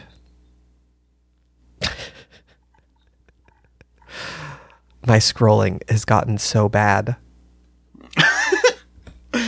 Split seconds. Yeah, so the I think the one I want to talk about is the first one, which is called Split Seconds. Um, I think all of them are good, but I think Split Seconds was like it just like first of all, it's the first one out of the gate, and first and second of all, I was like, oh my god. uh, Yes. so Split Yes. Seconds, what's at stake? Do you outshoot the shooting instructor? And I was like, oh, that's an interesting one. Do you outshoot the shooting instructor? Uh, the stage that is set is the shooting range outside the dog's temple. I'm reading from page 85 in the book. Um, you've been shooting at cans and scarecrows. Now someone flips a nickel. Do you hit it? all the seeing and raising has to come between when the person flips the nickel and when you pull the trigger. And so it's, of course, called split seconds because that is split second, right? Like that is an incredibly quick action. Um, and this example showing how you can, like, you can still just do the conflict, right? You roll acuity plus will, two of your um, skills, and like the GM can raise, right? Uh, but the raise, the complications could be things like the sun's glare. He mentions like the fact that you'll hurt the instructor if you miss, right? So that kind of like worry and anxiety. And I like, I was just so impressed with Yeah. like again so then on like on the player side right it's like stilling your breath right holding your breath things like that like all of the things that you could do but what you like the actual like time in the world of the game is a split second i just was really impressed with how easily i saw this work right just by reading through this i was like oh god Yes, exactly. okay yeah like i now don't have I don't have this concern. And then I continued reading through the chapter and was like, oh yeah, there's like a bunch more, right? Like the the second one is just do you learn to ride? Uh like you've never ridden a horse before and you want to ride a horse. And again, just like the first example was like blew my mind but also was about shooting, you know. and then the second example I was like, "Oh yeah, I this actually seems pretty normal." But then I like as I went through and he's saying like, "Okay, like it could be the different riding situations you find yourself in, right? It could be like uh, there's like rocks on the course. Uh, it could be that you're pulling on like whatever, working with the oxes because you grew up on a farm. That could be one of your traits, something like that. um, like it just all tumbled out. I was like, oh yeah, these are like really, really solid examples and show me that uh, like helped me understand, for instance, why K.N. Oba wanted to make DOGS because this is a really cool set of mechanics that when you combine it with the setting in the world of dogs in the vineyard do really really super specific stuff but it also has uh like a breadth or like a uh, not breadth but it applies more broadly and in a way that i until this chapter i just wasn't as convinced of if that makes sense Yeah, I think for me the big takeaway from this chapter was like, yeah, he play test he play tested the shit out of this. Oh game. yes, yeah, I liked this part of your notes actually. I, I, I really because that didn't occur to me, but as soon as I read your note, I was like, oh fuck, you are correct. like, yeah, hundred percent. Um, which also, because you yeah because yeah or like you said right like um well two things right i also my reaction to split seconds was basically the exact same thing that we both said at the top of this right it was one of those moments where a door in my head got kicked Yeah. open and i was like oh you fucker Yeah. you can do yeah, this hundred percent. Yeah, yeah, yeah. but also like uh god there's like okay so i want to talk about ambush really Sure. quickly Yeah. Ambush is the is another example. Example seven. What's at stake? Do you get murdered in your bed? Oh yeah, this the is stage. You're, this is a very. I'm very glad you want to talk about this. This is good. I had forgotten about this one. Yes. the stage. Your room at night. A possessed sinner creeps into your room without waking you. Uh, you only roll acuity because you're asleep. I roll body and will, and then uh, then somebody, then the GM has somebody fucking axe you in the head while you're asleep. And the thing I love about this is this uh, section right near the end where he says, "I should tell you, in an early playtest, I startled one of my players very bad with this conflict. Sorry, startled one of my players bad with this very conflict." In most role playing games, saying an enemy sneaks into your room in the middle of the night and hits you in the head with an axe is cheating. I've hosed the character and the player with no warning and no way out. Not in dogs, though. The resolution rules are built to handle it. I don't have to pull my punches. you Yeah. GM'd a bunch of RPGs before, right? Think about what I just said for a minute. You know how you usually pull your punches? It's like, like just good ass Yeah. like writing of like, Yeah. you can do some weird shit here, and you can go absolutely fucking goblin mode. Yeah. Well, the, uh, in, because of these because of these rules. the, there was a there was a moment in a uh, recent Friends at the Table episode in which Austin Walker says something along the lines of, "Oh yeah, no, I just remembered that I can just make people lie." NPCs can just lie to you. They don't like they can just lie. Uh-huh. And I was like, fuck yes, they can. And very much was reminded of this, right? Which is like uh it it I, I I tend to because I'm me tend to think that some systems probably would work better with this sort of play than others for sure. But like Baker is exactly Yeah. right. Like th- the system here is meant to to handle this kind of thing. It it doesn't mean that you're going to win. That's not what handling it means, right? It's not balanced that the player is going to be like a heroic winner all the time. But like right. you, you can roll things and you have things at your disposal to pull more dice in and to get that pool bigger and to be creative and think about ways that you can respond, right? Like I just I I yeah, I think it's I think it's very cool. Dogs in the Vineyard's cool. Yeah, it is. um cool. I, I don't have much else to say on this. Um, uh, the the thing that I was just reminded of that I'll I'll just post in here. I'll just quickly stick it in here that I didn't I didn't put a note about is I was just looking at page 93. Um, which 93, 94, 95, 96 are um, a short little uh, chapter, chapter six, that's called The Structure of the Game. And I just really appreciated this. There's a bunch of these sorts of summary sections where, like, after character creation, right, there'll be a little section that's like, okay, so we just went through that whole chapter. Here are the steps. Here's some things to keep in mind. And Yep. uh, I just really think that the these these little pieces are really really helpful and are done really well. Yes, I didn't put it in the notes that I were, we were sharing because I was like taking handwritten notes. The thing I literally wrote for the structure of the game chapter was like, if I was in, if I was actively GMing this, this would be the section I was taking the most. Oh, 100%. Yeah, yeah, yeah. Um, For like, sure. It's it's just very useful and uh, not a ton to say, but just like yeah, like you said, like the recaps, the end of character creation and conflict and resolution, and then this piece are just like.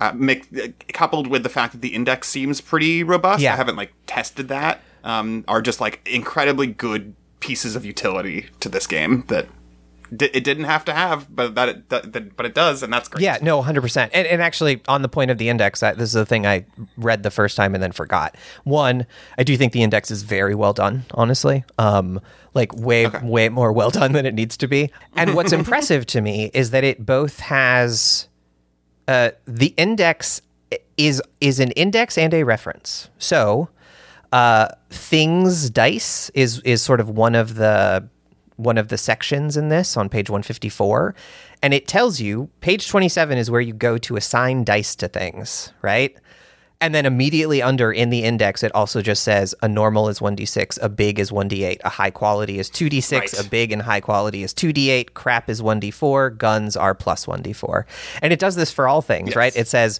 fallout here are some pages but also here are just some dice reference that's really helpful. And at, at the very end of the index at the very end on page 156 i love this it says if you don't know what to do right now check the outline on pages 93 to 96 that i just referenced um, like it's just uh, he very clearly is a uh, is- has designed a lot of games and has play tested a lot of games and has talked to a lot of people about how they read games and game books, and it's just so it's very impressive. Uh, like I've always I, like I've read Apocalypse World. I think it's great. Uh, I've read uh, other stuff that both he's done and he and Meguey have done. I've read some of Meguey's stuff. Like I've always been impressed by them, but like reading Dogs this closely, I was just like. Jesus Christ, you are very good at this. It was all there in 2005, Yeah. you piece of shit. Yeah. like, Jesus, you're very good at this, and you've been very good at this for a long time. Uh, it was just, Yeah. it's very impressive. Yeah. Um, well, cool. Well, so I, I saw that as I was going down. There's basically two sections left. There's um, a bunch of GMing advice, which I think we have some stuff to talk about, and then there's some design notes at, at the end. Um, but the GMing advice is, I mean, this won't be surprising for people who've listened to the podcast before. um, I, I didn't, I didn't have a, a ton of stuff to talk. Like, there's a lot of really, really, really interesting stuff in here, but it's, it's really, it's, it's very practical, right? It's, it's really focused on helping you run the game, which is super cool and really useful. And also, I, I just didn't end up having a ton of super specific thoughts. But you had a bunch of thoughts, so I'm gonna, I'm gonna let you start talking. Yeah, I, I'll be. I'll try to be fairly brief here because, um, I, uh, you know, on some level, what I'm going to say is uh, these are all very good suggestions for running dogs in the Yeah. vineyard um, that also have some broader applica- applicability. But like, but they are very. This is very tailored. He does a great job of tailoring his advice to like the kind of game that he thinks this game is best run as at the time Mm-hmm. Yeah. and and I think that's a fantastic way to do GM advice. The the one single sentence thing that I fucking wish was as like widespread in in like gaming stuff as like a um, you know drive your car or drive your character like a stolen car or uh, to do it do it or to do it you have to do it is every moment of play roll dice or say yes. I fucking love yeah that. it's really it's yeah it's it's it's very good and it, it's it's so good for this game in particular right like to your point like he just yeah he just really know, he, he knows what he's making here Right, and like part of the reason this is great to me, right, is like this is part of the just the general ethos of the time, right? Yeah. It's like we're not gonna do fucking like party perception checks for everything. If it's interesting if the party finds it, they find it. If it's interesting if they don't find it, we we, we resort to the dice. So you roll dice or you say yes. Like those are your options. um and like so there's no like yeah there's no like mm, are they gonna see the um the treasure chest over in the corner there yeah well this is i mean this is the that right this is the osr person's complaint about the like role to play complaint right which is once you start making a bunch of uh, once you make everything a specific skill with a specific number their argument or hans's argument right was like that all players are now just going to uh, only be able to do things if they roll the dice right? And so there's that example of like whatever there's a rug on the floor and there's a hidden door but if you didn't have a good enough perception you just didn't see the door even though you as a player might be like but it's clear that the rug is hiding something come on. Right yes phrasing it as every moment of play roll dice or say yes this is my what was the thing we talked oh is the, the this is this is for me what the system does matter statement at the beginning of this game yeah is for 100% you right yeah yeah yeah uh, this is me being like, oh, this is the way to talk Yeah. about this. Like, this is the way to convey this information it's to my brain, at least. It's not to be like, well, we think that because of, of you know scope creep, skill systems have had this this effect on the way that people play games. It's like, here's how to fucking run this game. roll roll dice or say yes. yeah Yeah, it's just good. and, and I, like Um, and it like I, i've been scrolling through this while we're talking and so part of me is kind of like oh it kind of kills me that we're not going to talk about more of this but it's just hard because there's just so much but like They're all they really It's are. all of these chapters are so good. The the way that he walks you through like thinking about towns thinking about npcs thinking about uh the between towns which is like a thing that i until i got to this point in the book i just wasn't even thinking about that right? But like of course you got to move your people from place to place. That's like the entire right? It's like an episodic game where you go from town to town Yeah, and he just basically is, he he's basically just like here do some milestone leveling, like you know, just between towns, do a level up and like talk about your shit and talk about how the play was and then Yeah, and and I actually really love that he very explicitly was like, "This is a good part a good time for you to talk as a table. Like, hey, how'd that go? Did we like that? Did that feel good? Like, which again, yeah, Too many demons, not enough exactly. do, we, do, do we want four demons as opposed to three? Um, Mm-hmm. Yeah, there's just there's so so so much good stuff in here. That's just it's just really like. Uh, I think some of it some of it likely is is very sort of take you could take it and apply it to other things, right? But like the thing that really I love about it is of course because I'm me that like this is just it's such good advice for this game, right?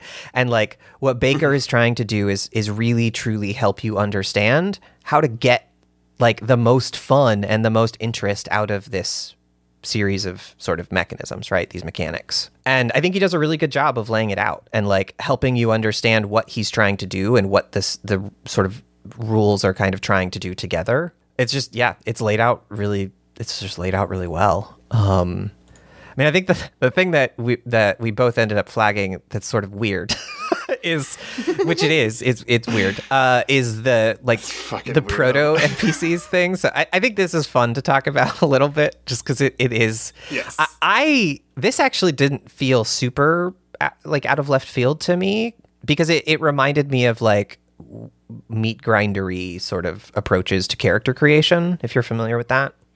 Sure. Yeah. Yeah. No, I didn't think about that at all. But yeah, definitely. Even, but but that's not what he's doing. No, no, no. So, uh, so let me let me quickly just explain the thing I just said, and then we can talk about the actual book. So, meat grinder stuff is just there's uh, there are there are various games. Uh, the the first one I read that had this in it is uh, Dungeon Crawl Classics. I think. Um, yeah, it, it came up in the Hans. It's it's mentioned in there, but it's the it's the actual full RPG version. It's not their like early stuff, but where you just like roll like 10 characters or something. You just roll a shit ton of dice and you have 10 level 1 characters with random stats and you basically just play through a sort of first encounter and you just are you just assume that multiple of them will die.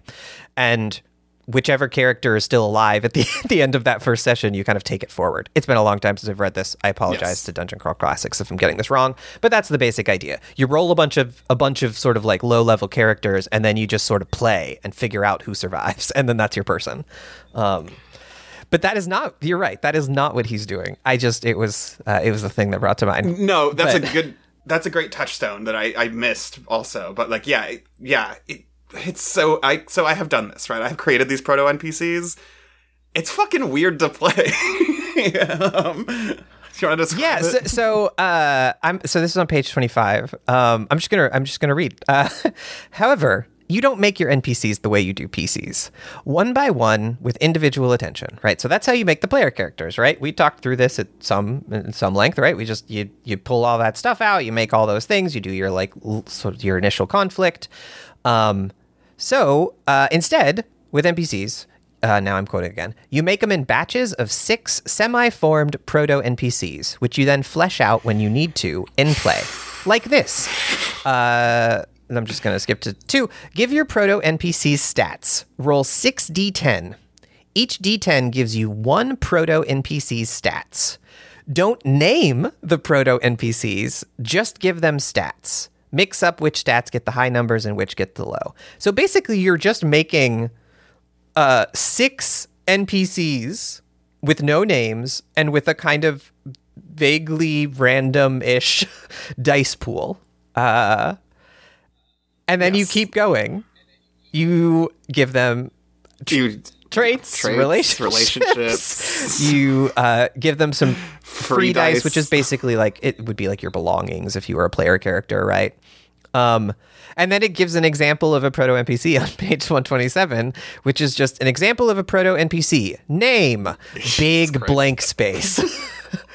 and then it's just a lot of numbers, stats, acuity, 3d6, heart, 5d6, et cetera, et cetera, et cetera. Um, And the idea is in play, you then have these this pool of six people that you can sort of pull on based on what you think makes sense, right?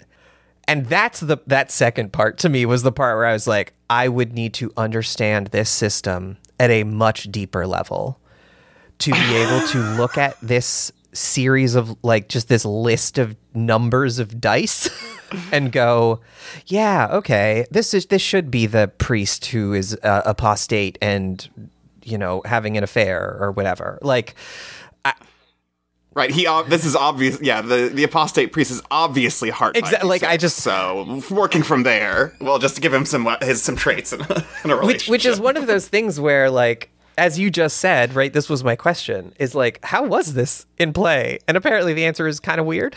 to like, it was fucking because weird. that's the thing that I stumbled on here, which is like, uh, what would it feel like to just pull one of, or like just be looking at this kind of table of numbers?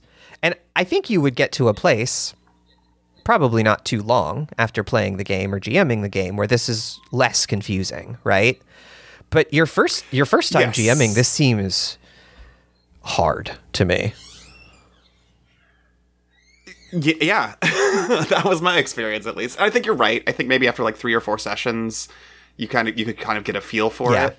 But like, I And, and I, I, think- I, will say because I just I just saw this, and I think this is actually important. I will say that this is also on page one twenty seven. His recommendation, right, is that is not that you create NPCs in play, like right when you just need to like play a character in play, right? You're not doing a conflict. What he's not saying is you need to then before you play that character pick a trait, right? you can just role play the character and then at some point a conflict will come up and then you do need to take your six tables of d- dice and try to match right a proto npc table with this character you've now been playing in the game my like my real answer here now that I've been sifting through my memories um, is that when this first came up, it dragged the table down really bad because it was like, okay, we're about to do our first like real conflict, not an initiation, so I need to like know my dice and like and shit. Um, it's gonna be this character. Okay, so now while I'm trying to explain to you what dice you're gonna need to roll on in this thing, I'm also over here scrambling, trying to be like, God damn it, is this like farmhand? Like, I, I do I just choose a fucking random one because I don't know the dice well enough to do that? And it was just like, it took five ten minutes of just being like um i think this and like uh did we establish anything like a relationship wise i don't remember if i said anything about like he has like a i guess maybe he's like the person he works at the farm for uh, and it's just like but that's not like a 2d6 relation and I mean, uh, so that is actually a, a thing worth saying quickly as well, right? Which is like very explicitly just to say you, you don't necessarily like actually assign who those relationships are until the moment you take the character you've been playing and match it up to one of your proto NPC tables. Which to like just to augment your like just to basically hammer home your point, right? Of like yes, you you have a whole bunch of dice, but also like if if you're playing a person and it's like a a priest with a gun and you've established that in play, you suddenly need to like stop and play and take this proto NPC and like think about his items quickly, right? And like so to, to that point though to the game of prep point like this is the weirdness of proto npcs right Yeah. it's like don't prep your npcs is is the thing it's saying it's saying like Prep them don't in- don't make full prep them in one Prep very specific way. in a way that doesn't yeah. like may, I, maybe it may I mean you saying the like uh, dungeon crawl class crawl classic thing um what was the Meat term grinder, for that? I think, character creation. yeah like the meat grinder style thing like that at least gives me a fucking like I some idea of where the background of this might have come from because prior to that I was just like what are you did you just like have this idea in a dream and like thoroughly playtest everything else but go no I have to have this Oh, That's in here." interesting. Uh, th- so this was my read on this. I read this and went, "Wow, this is definitely written by a person who plays a lot of fucking tabletop RPGs." Yes, th- that is uh, that is actually the truth, right? I, I- but like, it just feels so unhinged and like so unrelated to like I can't see where it fits sort of systemically within the game either. Like, I don't see how this oh, that's interesting. follows from the yeah, it how follows from the like setting. I don't see how it like it it, it fundamentally uh, interlocks with the you know the dice pools or anything. Uh, and maybe I'm just missing it. I don't know. Uh, that that's interesting. I don't have like a. I mean, I, for one, I do, definitely don't have the answer because I don't. Who knows? But like, I uh, that may that seems like a totally reasonable uh, read. I, I definitely saw this though as like, um, leaning into the idea that the the goal of this game is to get the players to do stuff. And so part of how I read this was Baker trying to get you as a GM to stop caring about your NPCs so much, right? They are kind of just That's random. extremely Right? correct. Like- yes, that is what what they are are they are pools of dice for you to make your players' lives more complicated and worse and make them have to do crazier shit, right? Um which is a, a very it's a very specific approach to to NPCs and to GMing and to how the game works and what the focus is, right? Like um I think a lot about um the I don't remember. It was one of the games they played on Friends at the Table, but there was like one of the principles of one of the games was about like give everyone everyone should have a name who's on screen, basically, right? Like there aren't just sort of like random background characters that just get killed or whatever. Like if you kill a person on screen, that matters and it is a person with a name and with a history and they they are part of a world and blah blah blah. And like that's just not what this is, right? The people who matter in this world in Dogs in the Vineyard are the players. They're the dogs. And so I read this as as Baker trying to get the GM to go like, listen, don't hold on to these things tightly. I because I I, I, spec- I specifically really like the part uh, where he's like, uh, if you run out of proto NPCs, just call a quick break and make a new batch. takes only a minute or three. On page one twenty eight, and like I read that and was like, that's true, and also, like this is a mindset shift that you are introducing in terms of how to think about this game and how to run this game as a GM. Well, yeah, early on there is the line that's like play the NPCs up to your elbows, but be willing to let them die or something like that. Like I remember that line ver- from very early Yeah. on. So he's like been saying this, and then in the GM uh, how to GM section, there's the the tenet do not have a solution in mind, which Yeah. I think is is what you're also getting at. Like uh, if you have a solution in mind, the game rules are going to mess you up bad. Is the first Yeah. sentence there? Yeah, yeah. Right? Like he's he's explicitly like you're saying he's pushing he is pushing rules to keep you the GM from being able to play God. I mean, Um, there, and said- there's so much of this that I think is really well stated. And sorry to interrupt, but I just like I'm I'm on page 138 and now I want to read it because it's just another example of the thing you said, right? Which is uh, you can't have a hero and a villain among your NPCs. It's the PC's choices that make them so. Right? So like you need to go in with these as your proto NPCs are just stat tables, truly, right? Whether they are they are important is based on the player uh, the player action, right? And the story that the sort of player characters are trying to kind of tell. Uh, so I'm going to read the next thing, which is all I'm saying is the PC's stories aren't yours to write and they aren't yours to plan. If you've GM'd many other role playing games, this will be the hardest part of all. Let go of what's going to happen. And then this is stuff you've said play the town, play your NPCs, leave what's going to happen to what happens. Yeah. I am a little surprised that it took us scrolling through this for you to get uh, so deep into the how to GM portion because in my mind this is the this is the like when all, this is where he just like is like I made an opinionated fucking system and let me tell you about it. Um, Oh, uh, like all of these things. Yeah. Uh, so I, th- I this is absolutely I think the most interesting part of this book in a lot of ways. I just like it's also not the stuff that I'm to re- I'm to sort of respond to as strongly because I don't often put myself in the position of thinking about GMing. And so like uh, th- that's why I was really excited for you to talk about this stuff is because like I could absolutely respond to things and like bounce off stuff. But like I read through this all and was like this is all really good. Yeah. and like thumbs up and like yes. Okay. very excited. Yeah. thumbs up but like i also was kind of like but i don't i don't like i i don't push off of this in in the same ways because this is about play right this is about taking the systems and playing which like i just don't usually take that second step fully and if i do I, it's like oh well how would this play out in how would these two things interact right um but i i agree like i really uh, there's this is this and the the some of the stuff in the design notes are like some of my favorite parts of this book because it's what I love, right? It is uh, the thing I like about doing this podcast is I just like hearing people who make a thing talk about why, right? Like what they've made, why they've made it, why they made the choices, why they've constructed it in that way. Like this is why I like like talking to like my friends who are artists and musicians about what they make and like how did you get to that? And oh that's fascinating. Why did you choose that there? Oh cool. Okay. Like and this is just baker mm-hmm. being like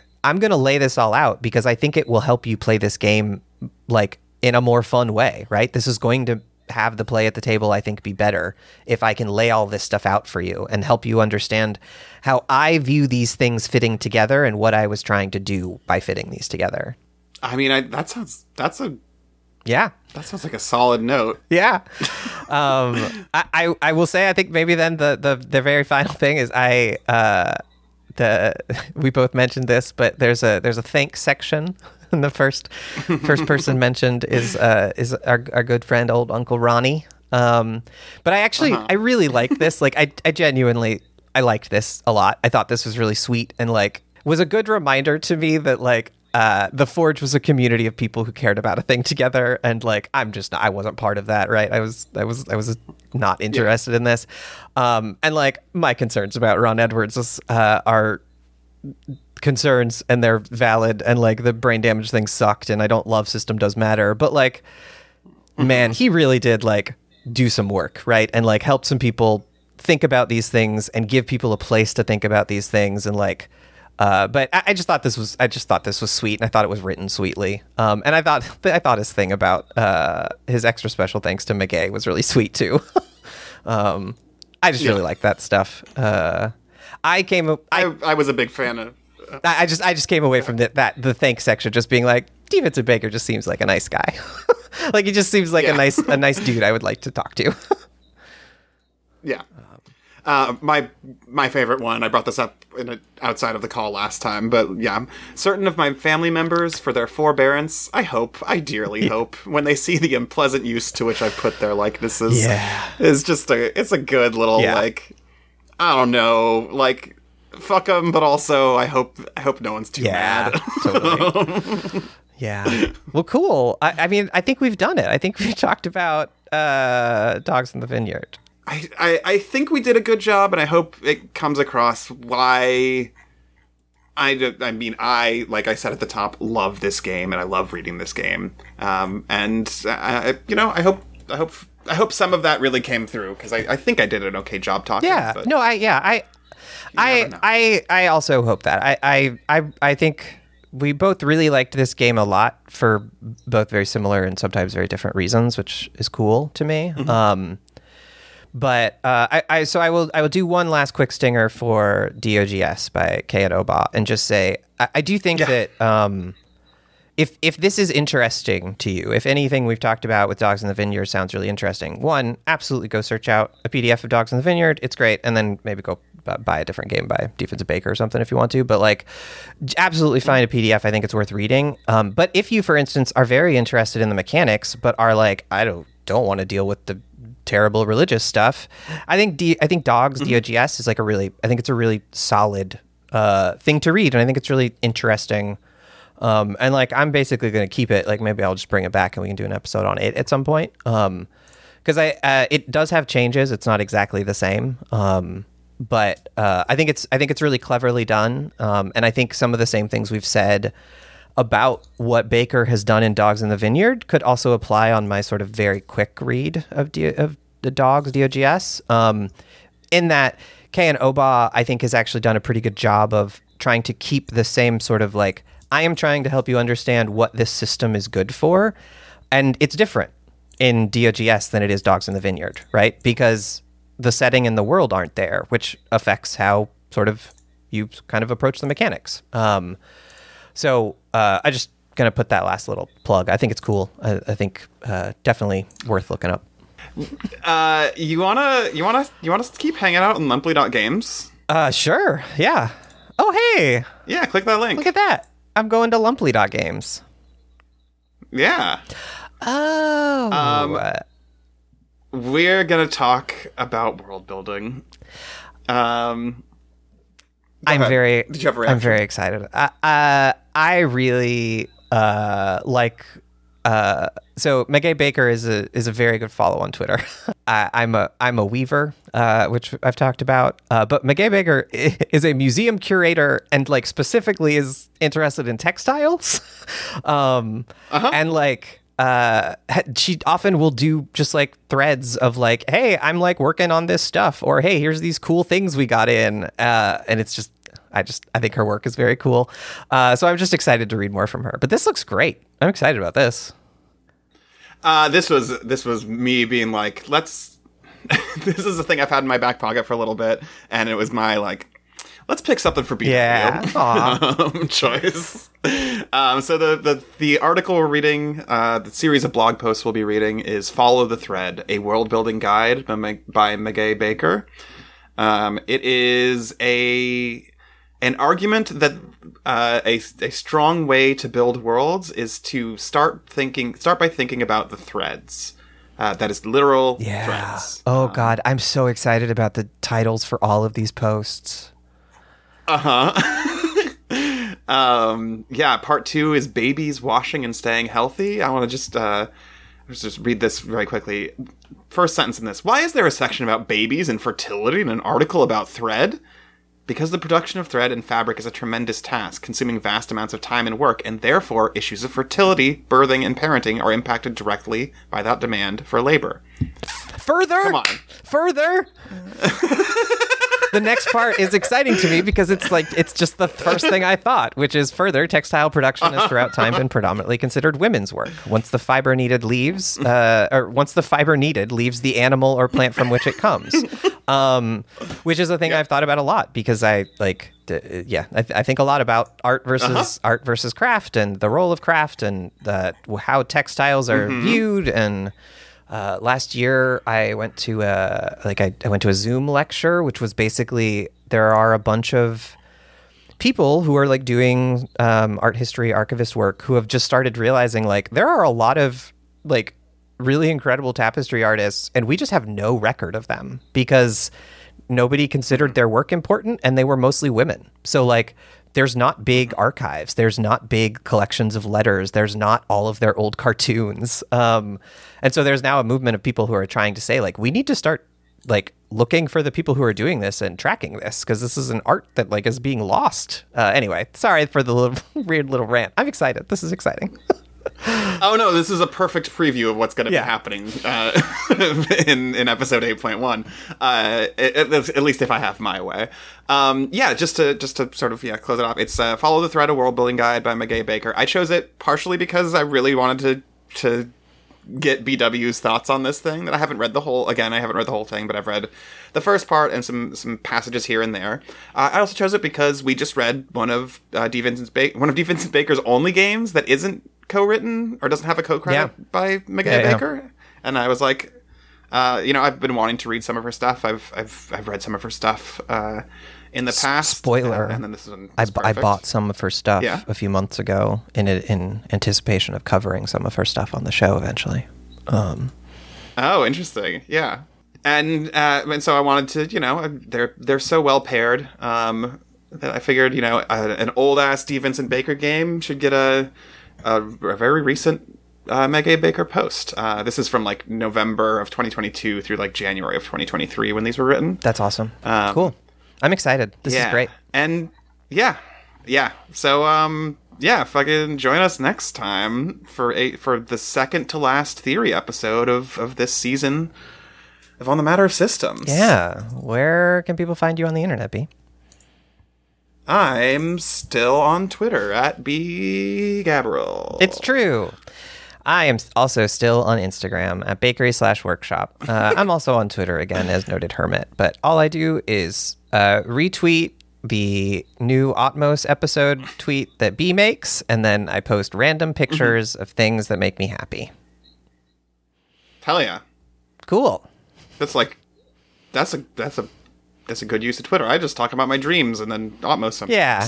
I guess these days I don't know what is happening over there. I don't know why I like direct people to follow me there. It's not like a thing I use well or uh, with intent in any way. um, but hey, Do it anyway. Follow me on follow me Yeah. on Twitter. Follow me on Twitter.